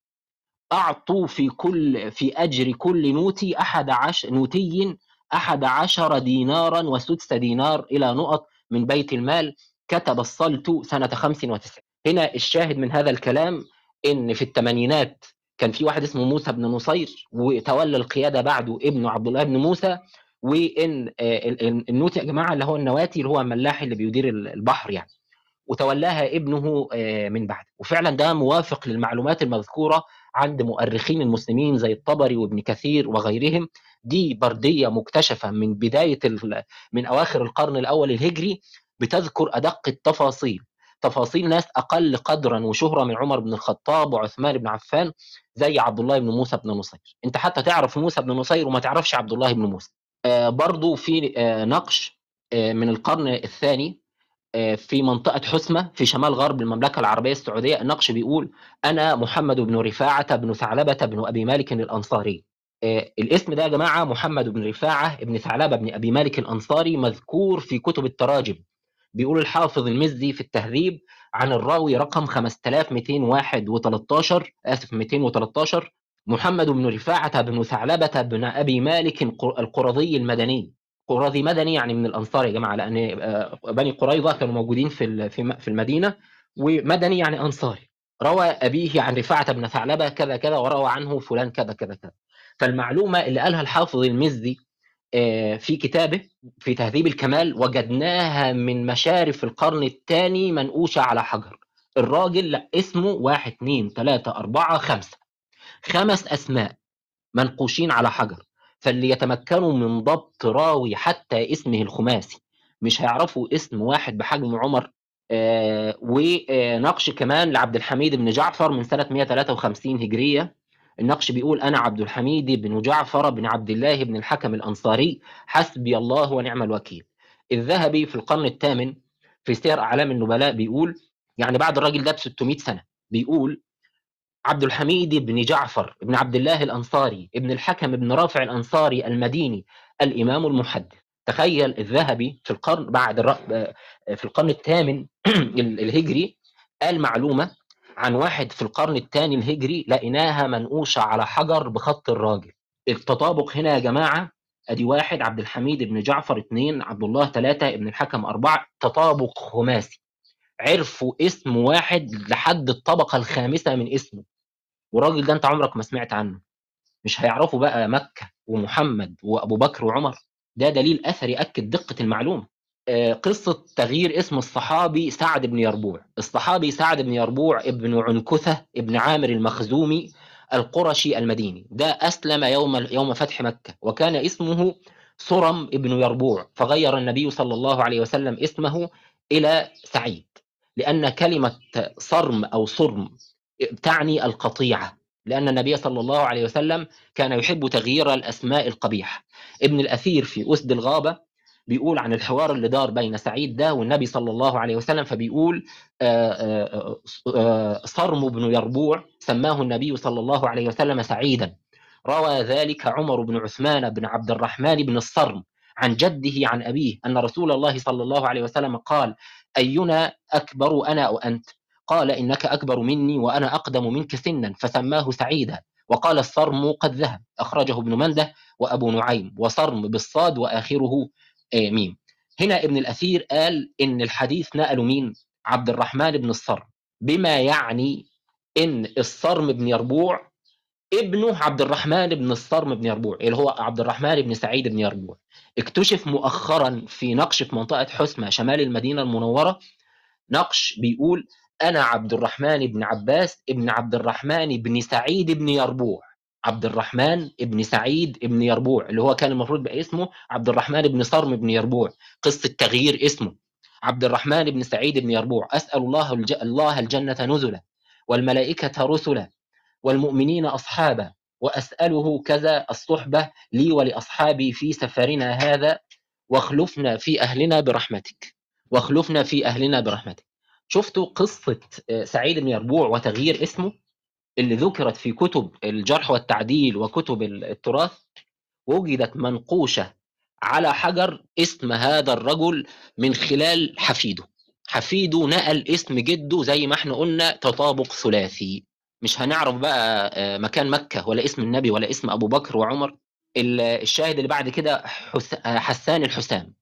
بيقول ابن عساكر قرأت على آه، أبي غالب بن البن ابن البنا عن أبي إسحاق البرمكي آه، حدثنا أبو عمر محمد بن العباسي حدثنا أحمد بن معروفة حدثنا الحسين بن الفهمي كذا كذا. حدثنا حاتم بن أبي صغيرة عن سماك رفع الحديث إلى النبي صلى الله عليه وسلم وحدثناه عن السدي عن البراء بن عازب عن النبي صلى الله عليه وسلم وحدثناه عنهما كليهما أن النبي صلى الله عليه وسلم أتي فقيل يا رسول الله إن أبا سفيان بن الحارث بن المطلب يهجوك. ابن عمك بيقول فيك شعر بيشتمك. كان لسه كافر. فقال ابن رواحة فقال يا رسول الله فقال ابن رواحة يا رسول الله ائذن لي فيه. فقال أنت الذي تقول آه، آه، ثبت الله؟ قال قلت نعم يا رسول الله. قلت آه، ثبت الله ما أعطاك من حسن. ثبت الله. ثبت الله ما أعطاك من حسن. تثبيت موسى ونصرا مثل ما نصروا. قال وأنت ففعل. ففعل الله بك مثل ذلك. قال ثم وثب كعب. يعني يعني عبد الله بن رواحة بيقول يا رسول الله اسمح لي إن أنا أقول شعر ضد ابو سفيان اللي بيشتمك ده. فقال له أنت اللي قلت البيت الشعر الفلاني. قال له أيوه. بعد كده كعب بن بن مالك رضي الله عنه قال يا رسول الله ما أنا كمان شاعر اسمح لي أنا كمان أغلط فيه. فقال يا رسول الله اذن لي فيه. فقال أنت الذي تقول آه، همت قلت نعم يا رسول الله همت سخينة أن تغالب ربها فليغلبن مغالب الغل فليغلبن مغالب الغلاب. أما أن الله لم ينس ذلك ولكنه قال ثم قام حسان الحسام فقال يا رسول الله ائذن لي فيه وأخرج لسانا له أسود. فقال يا رسول الله لو فريت به المزاد ائذن لي فيه. فقال اذهب إلى أبي بكر فليحدثك حديث القوم وأيامهم وأحسابهم واهجهم وجبريل معك. الشاهد من هذا الكلام إن النبي صلى الله عليه وسلم سماه حسان الحسام بيقول ابن عساكر عن أيضا أنه كان يقول عن نفسه أنا حسان بن ثابت أنا ابن الفريعة أنا الحسام. حسام يعني السيف لسانه زي السيف. بيقول شعر يجزرك بيه جزر. وروى عن النبي صلى الله عليه وسلم أنه قال أنت حسان ولسانك حسام اكتشف نقش برضه في منطقة حسمة بيقول فيه أنا ابن حسان الحسام أسأل الله الجنة نزلا. هذه التفاصيل الدقيقة اللي بتنقل تنقل في كتب السيرة وكتب التراجم اكتشفناها على نقوش مبكرة. ابن سيدنا حسان نفسه كتب هذا وكتب أنا ابن حسان الحسام على نقش على طريق المسافرين. وفي نقش من آه، قبل سنة 80 هجرية آه، بيثبت لقب سيدنا جعفر رضي الله عنه. آه، النقش الأيمن بيقول أنا الوليد مولى عبد الله بن جعفر غفر ربي لي ورحمني. والنقش الأيسر بيقول أنا خالد بن عبد أنا خالد بن ذو الجناحين لا إله إلا الله وحده. النقش الأول بيقول إن في خادم من خدام عبد الله بن جعفر اسمه الوليد. والنقش الثاني بيقول آه عبد الله آه النقش الثاني بيقول ان ان أنا خالد بن عبد الله آه ابن عبد الله ابن ذو الجناحين. إحنا بنعلم من السيرة ومن كتب التراجم فعلا إن جعفر رضي الله عنه كان اسمه آه، ذو الجناحين وأن له ابن اسمه عبد الله بن جعفر وبالتالي هيبقى جعفر المذكور هنا هو جعفر بن أبي طالب رضي الله عنه ويمكن الجمع ما بين النقشين وتفسيرهم آه، بسهولة. آه، فالكاتب الأول هو مولى عبد الله بن جعفر والكاتب الثاني ابن عبد الله بن جعفر. وهنا سمى جعفر رضي الله عنه بأنه هو ذو الجناحين نقش عطاف بن خالد من سنة 179 هجرية. بتخبرنا آه، كتب التراجم أن عطاف بن خالد من كبار التابع التابعين عاش سنة 179 بيقول الذهبي في سير أعلام النبلاء 66 العطاف بن خالد بن عبد الله المخزومي ابن العاص بن وابصة بن خالد بن عبد الله بن عمر بن مخزوم الإمام أبو صفوان المخزومي المدني أحد المشايخ الثقات حدث عن نافع وزيد بن أسلم أسلم وكذا. وجدنا نقش برضه في منطقة حسمة على طريق المسافرين بهذا الاسم كاملا بتطابق سداسي. النقش بيقول العطاف بن خالد بن عبد الله بن عثمان بن العاص بن واصب بن وابصة أؤمن بالله العظيم وأكفر بالطاغوت. شوف أدي واحد اثنين ثلاثة أربعة خمسة ستة. تعال شوف آه الذهبي في السير العطاف بن خالد بن عبد الله بن, آه ابن العاص بن وابصة ابن خالد بن عبد الله المخزومي. يا نهار أبيض! تطابق سداسي. تخيلوا يا جماعة إن واحد من القرن الثامن ما بينه وما بين العطاف ست قرون. ذكر العطاف وذكر نسبه لحد مين؟ لحد الجد الثامن أو التاسع. لقينا نقش بخط الراجل في منتصف القرن الثاني الهجري ذكر اسمه سداسي زي ما قالوا الذهبي بعده بست قرون. شايفين مدى دقة كتب التاريخ الإسلامي وكتب التراث الإسلامي وكتب التراجم آه، الإسلامي. آه، برضو نقش عن اليمان بن صدقة بن الوليد بن عبد الملك من بداية القرن الثاني. بيقول آه، ابن عساكر وخرج أبو العميطر على عبد الله بن خالد بن يزيد بن معاوية بن أبي سفيان في سنة خمس آه، على الأمين. بعد كده قال إيه؟ عبد المؤمن بن يزيد بن عبد الملك بن مروان بن الحكم ابن أبي العاص كان الأموي كان يسكن في آه، ربض باب الجابية وزوجته فاطمة ابنة اليمان ابن صدقة ابن الوليد بن عبد الملك. تاني يبقى مراته اسمها إيه؟ اسمها فاطمة بنت اليمان ابن ابن صدقة ابن الوليد بن عبد الملك حفيدة الخليفة عبد الملك بن مروان. يبقى اللي ابن عساكر ذكروا اليمان بن صدقة بن الوليد بن عبد الملك. جيس وات لقيناه في نقش مبكر من النصف الأول من القرن الثاني الهجري يعني بعد- سيدنا أنس بن مالك بحاجة بسيطة بسيطة جدا. النقش بيقول اللهم اغفر لليمان بن صدقة بن الوليد ابن عبد الملك ومواليه الحجاج وداود وسعيد من انتسب إلى غير الوليد نقط باللوم. اليمان بن صدقة بن الوليد بن عبد الملك. زي ما ابن عساكر قالها بعدها بقرون. دقة إلى الجد الرابع أو الخامس. النقش اللي بعده حفيد الصحابي رافع بن خديج. آه، ابن سعد في الطبقات الكبرى بيقول آه، في آه، الصحابي رقم 820 رفاعة شخص رقم 400 820 رفاعة بن رافع بن خديج ابن رافع بن عدي بن زيد بن جشم بن حارثة وأمه أسماء بنت زياد بن طرفة من النمر بن قاسط فولد رفاعة عباية وامرئ القيس لأم ولد. الشاهد إن رفاعة وأبوه خديج هما الاثنين صحابيان من الأنصار وفقا للطبقات الكبرى. تمام كده؟ أحد أبناء آه، أحد أبناء آه، آه، رافع اسمه امرؤ القيس. يبقى امرؤ القيس ابن رف... ابن رفاعة ابن رافع ابن خديج. ركزوا معايا يا جماعة. يبقى امرؤ القيس ابن رفاعة ابن رافع ابن خديج. لقينا الاسم ده موجود كده بالنص على أحد النقوش في حس في منطقة حسمة شمال غرب المملكة. آمن عبد الرحمن بن امرئ القيس بن رفاعة بن رافع بن خديج الأنصاري بالله العظيم. تطابق خماسي. امرؤ القيس ابن رفاعة. ابن رافع ابن خديج الأنصاري الخمسة. زي ما قال عنهم ابن سعد في الطبقات الكبرى بعدها بسنين طويلة جدا. وجدناها في نقش مبكر بتطابق خماسي. ال- النقش اللي بعد كده نقش حفيد عبد الرحمن بن عوف رضي الله عنه. آه ماشي. أنا خلاص. حفيد عبد الرحمن بن عوف رضي الله عنه من بداية القرن الثاني الهجري. النقش كتبه الوليد بن عبد الرحمن الوليد بن إبراهيم بن عبد الرحمن بن عوف.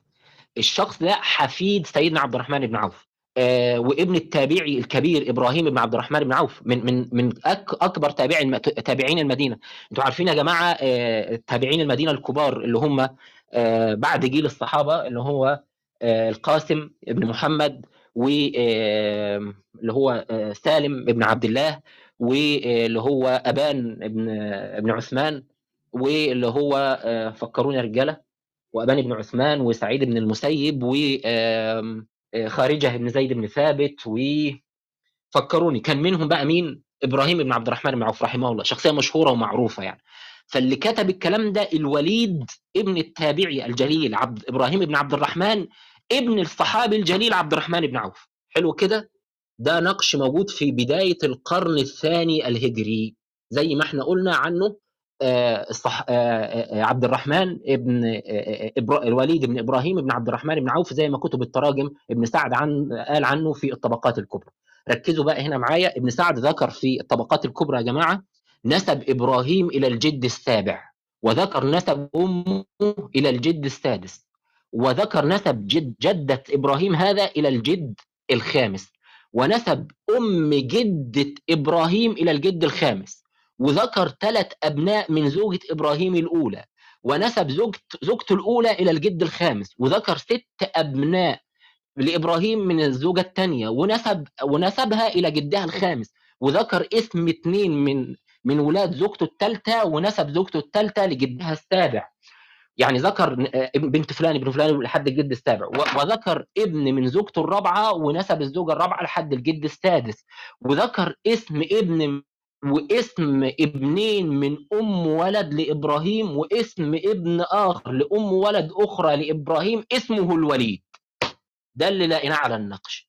ما أكثر المعلومات اللي عندهم؟ عندهم معلومات رهيبة جدا. يعني جايبين إبراهيم بن عبد الرحمن بن عوف ده بكل اللي حواليه كل اللي حواليه لحد الجد رقم 10 ووجدنا نقشا يذكر اسم الوليد بن إبراهيم بن عبد الرحمن بن عوف. فأي دقة وأي كثرة معلومات عندهم. النقش اللي بعد كده عبد عبيد الله بن عبد الرحمن من النصف الأول من القرن الثاني الهجري بيقول أنا عثمان بن عبيد الله بن عبد الرحمن بن رافع الأنصاري ثم النجاري العدوي. أشهد أن لا إله إلا الله وأن محمدا عبده ورسوله. النقش ده من النصف الأول من القرن الثاني الهجري آه، لأن اللي كتبه عثمان بن عبيد الله وعبيد الله ده مات في سنة 111 زي ما كتب التراجم بتقول لنا وحصل تطابق سداسي مع الاسم مع كتب التراجم. يعني كتب التراجم بتقول عبيد الله بن عبد الرحمن بن رافع بن خديج بن رافع بن عدي. لقينا النقش بيقول عبيد الله بن عبد الرحمن بن رافع بن عدي. الأنصاري الأوسي أدي سداسي. لقينا النقش بيقول الأنصاري النجاري ثم العدوي. وطبعا آه، الأنصار بني النجار من الأنصار. تطابق سداسي يا جماعة.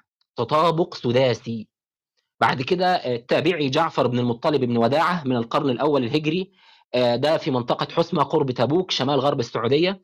بيقول فريق الصحراء إنه في يوم الثلاث 4 شوال عملوا عملوا الاكتشاف ده. النقش بيقول اللهم مالك الملك تؤتي الملك من تشاء تغفر لوضاح مولى جعفر بن المطلب بن أبي وداعة أوصي ببر الله والرحم. جعفر المطلب بن أبي وداعة ده من التابعين.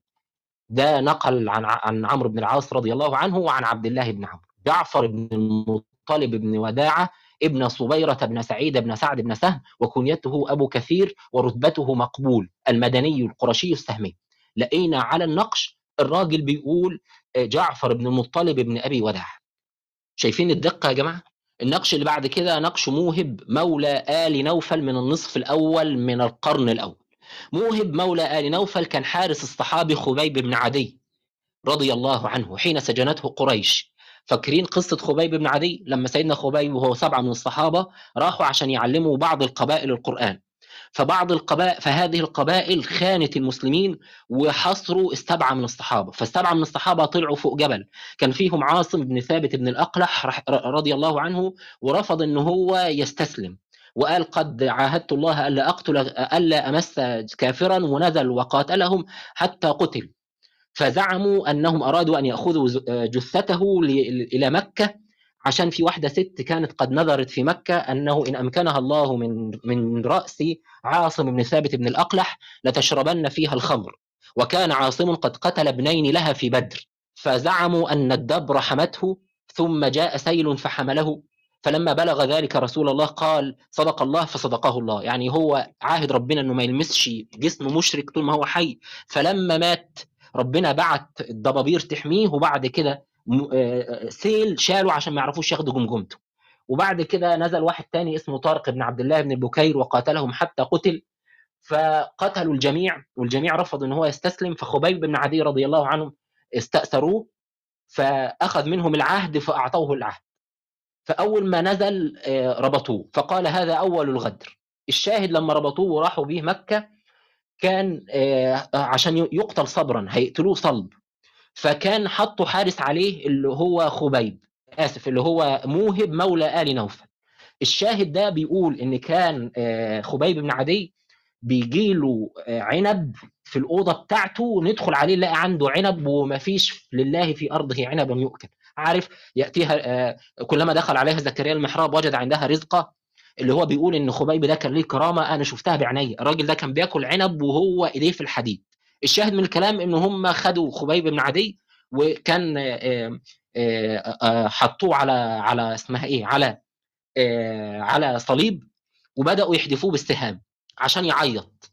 فقال العبارة الشهيرة بتاعته اللي هو بيقول فيها إني حين اللهم ذكرني اللي هو بيقول فيها إلى الله أشكو غربتي بعد كربتي وما ألب الأحلاف لي عند. عند عند مصرعي فلست بمبد للأعادي تخشعا فكروني بيت الشعر الشهير بتاعه يا جماعة أيوه برافو عليك جزاك الله خير يا أبا جندل.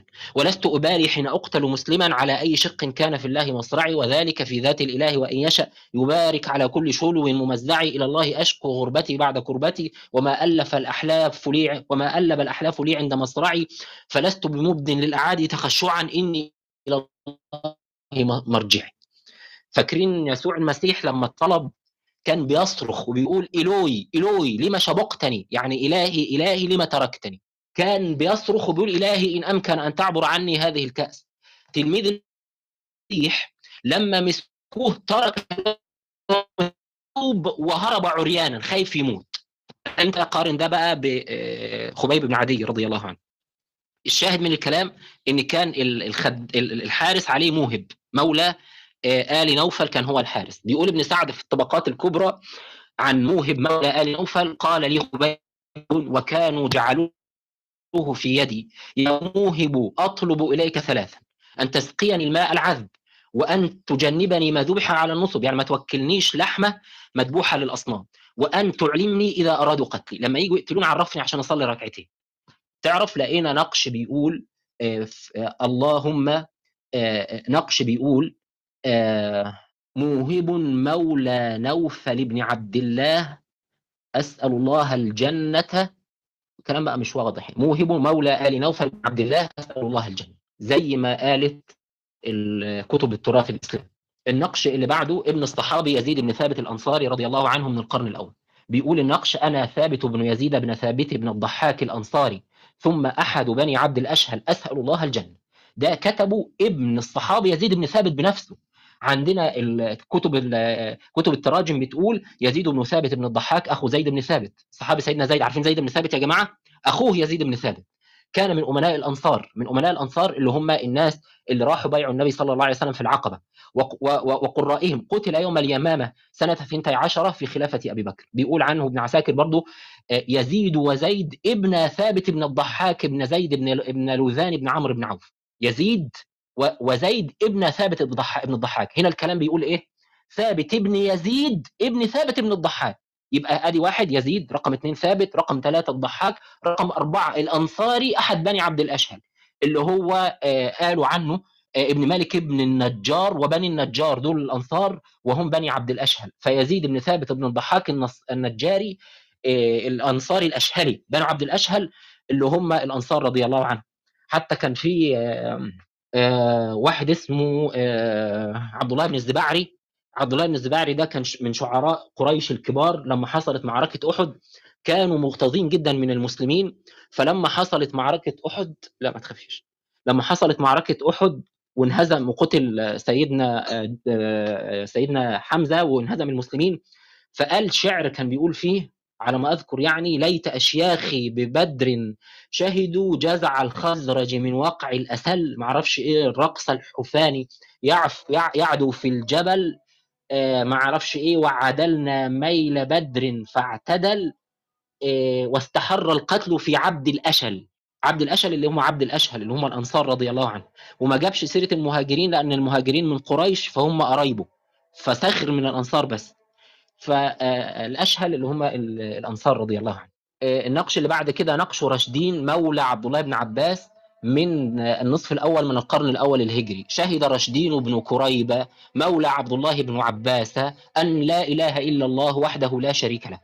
بتقول كتب التراجم في التاريخ الكبير للإمام البخاري المترجم رقم 1144 رشدين بن كريب مولى بن عباس الهاشمي سمع عبد الله بن عباس وأباه يعني سمع من العباس رضي الله عنه روى عنه عيسى بن يونس تطابق كامل رشدين مولى بن عباس. النقش اللي بعده مولى الصحابي نوفل بن مساحق من من منتصف القرن الأول الهجري اللهم اغفر لسنان مولى نوفل بن مساحق ما تقدم من ذنبه وما تأخر آمين رب العالمين.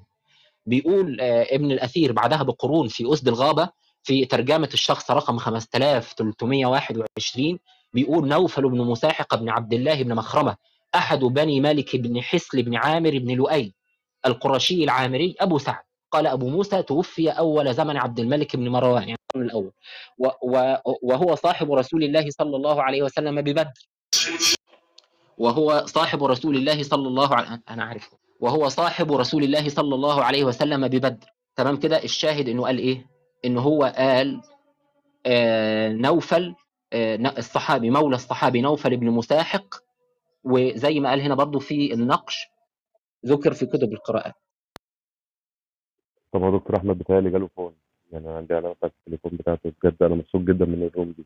وأسأل ربنا إن أي حد يكون قاعد حتى لو استفاد أي حاجة بسيطة هو اتكلمنا عن تاريخ المسلمين وخصوصا تاريخ عمر بن الخطاب رضي الله عنه وأرضاه. ذكرنا عثمان بن عفان رضي الله عنه ذكرنا الإمام علي ذكرنا بعض صحابة رسول الله صلى الله عليه وسلم.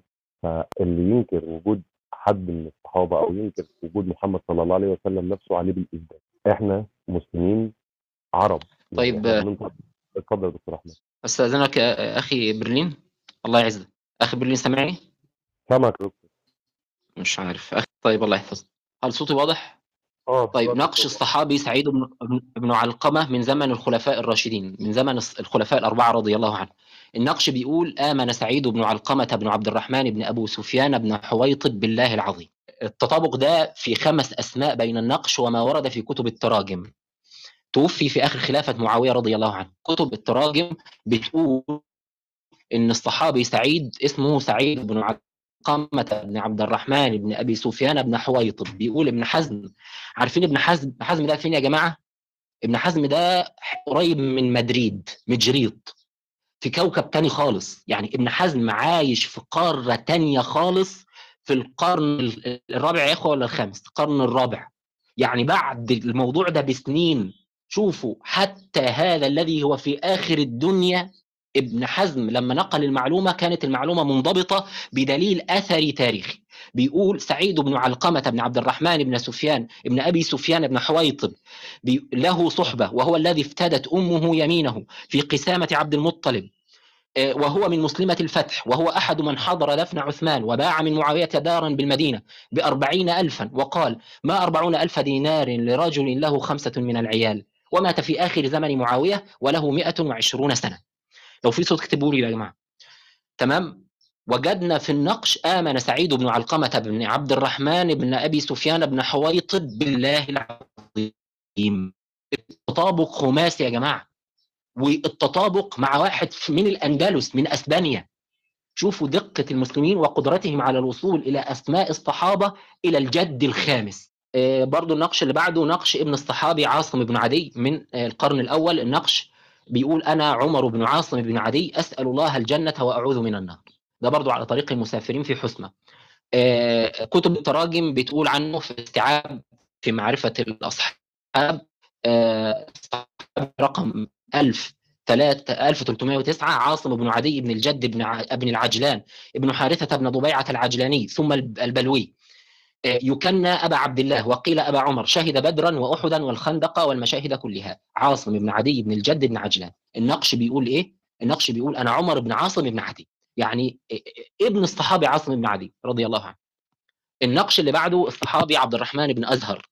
بيقول المزي في تهذيب الكمال آه، عن الصحابي رقم 3373 عبد الرح... آه، عن الشخص رقم 3373 عبد الله بن عبد الرحمن بن أزهر الزهري المدني. روى عن أبيه عبد الرحمن بن أزهر وله صحبة روى عنه الزهري ذكره ابن حبان في الثقات وقال روى عنه جعفر بن ربيعة روى له أبو داود حديثا واحدا يأتي في ترجمة أبيه إن شاء الله وبيقول خطيب البغدادي في التلخيص ومحمد بن عبد الوهاب بن عبد الله بن جعفر بن عبد الله بن عبد الرحمن بن أزهر. النقش بيقول إيه؟ أنا أبو بكر ابن جعفر ابن عبد الله بن عبد الرحمن بن أزهر أوصي بتقوى الله وحسن مرافقة الأصحاب. هنا تطابق أدي واحد اثنين ثلاثة أربعة تطابق رباعي. جعفر ابن عبد الله ابن عبد الرحمن بن أزهر تطابق رباعي. في اسم الصحابي عبد عبد الله بن عبد الرحمن بن عبد الرحمن بن أزهر. تطابق رباعي مع اسمه واسم أبوه واسم ابنه واسم حفيده. آه، بعد كده نقش حفيد الصحابي عمار بن ياسر رضي الله عنه. البخاري في التاريخ الكبير ترجمة الشخص رقم 2011 بيقول سلمة بن محمد بن عمار بن ياسر روى آه، عن عمار روى عنه علي بن زيد. الكلام ده في التاريخ الك- الكبير. سلمة ابن عبد ابن محمد بن عمار بن ياسر.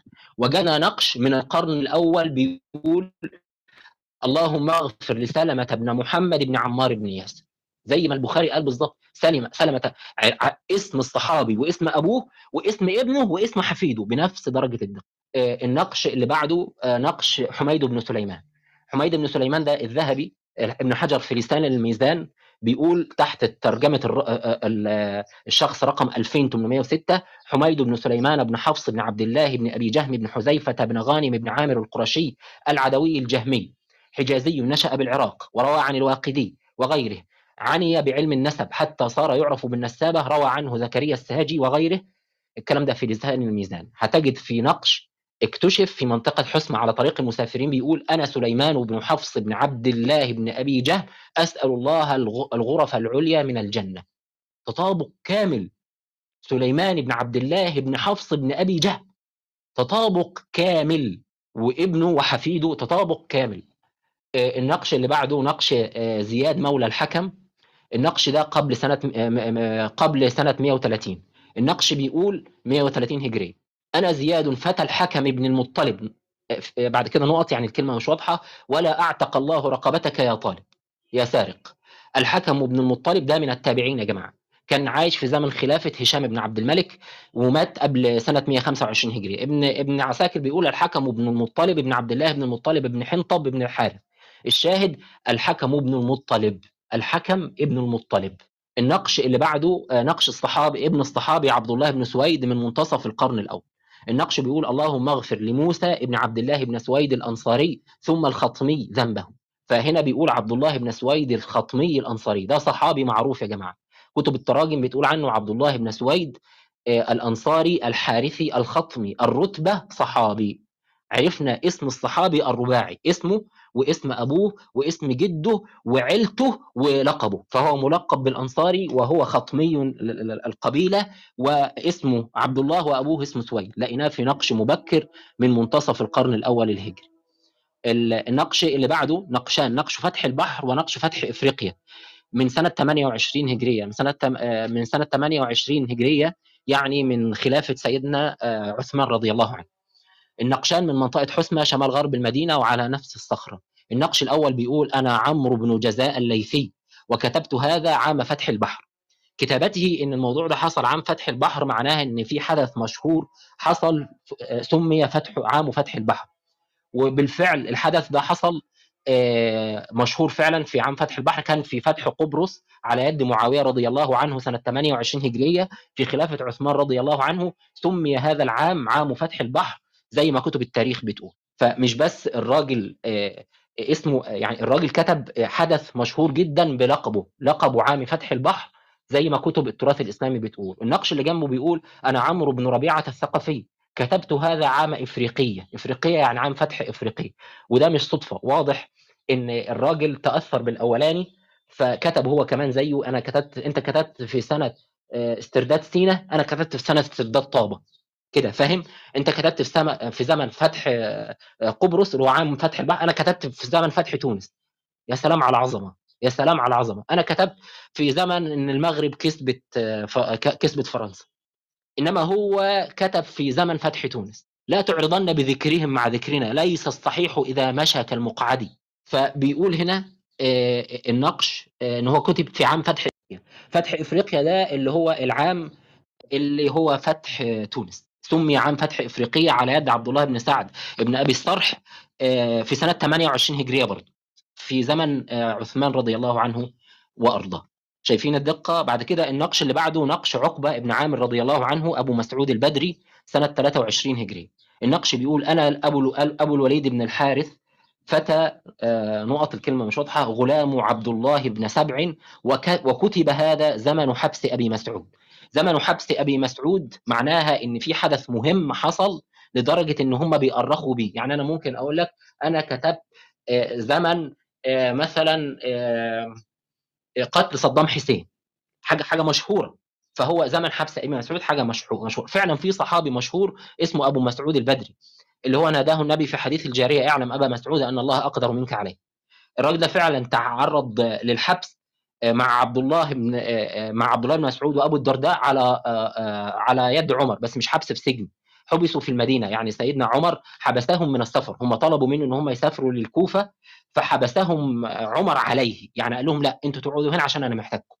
فسمي هذا العام عام حبس أبي مسعود يعني عام منع أبي مسعود. الكلام ده حصل آه، قبل سنة 23 هجرية لأن سيدنا عمر قتل سنة 23 هجرية ويعني طعن في آخر 23 وطعن في أول ليالي ومات في أول ليالي من 24 فده نقش مبكر جدا. حكى اسم صحابي وكنيته وابو مسعود يعني وأكد لنا كنيته وأكد حدث حصل معاه. فعلا إن كتب التاريخ بتقول أن عمر حبس أبا مسعود.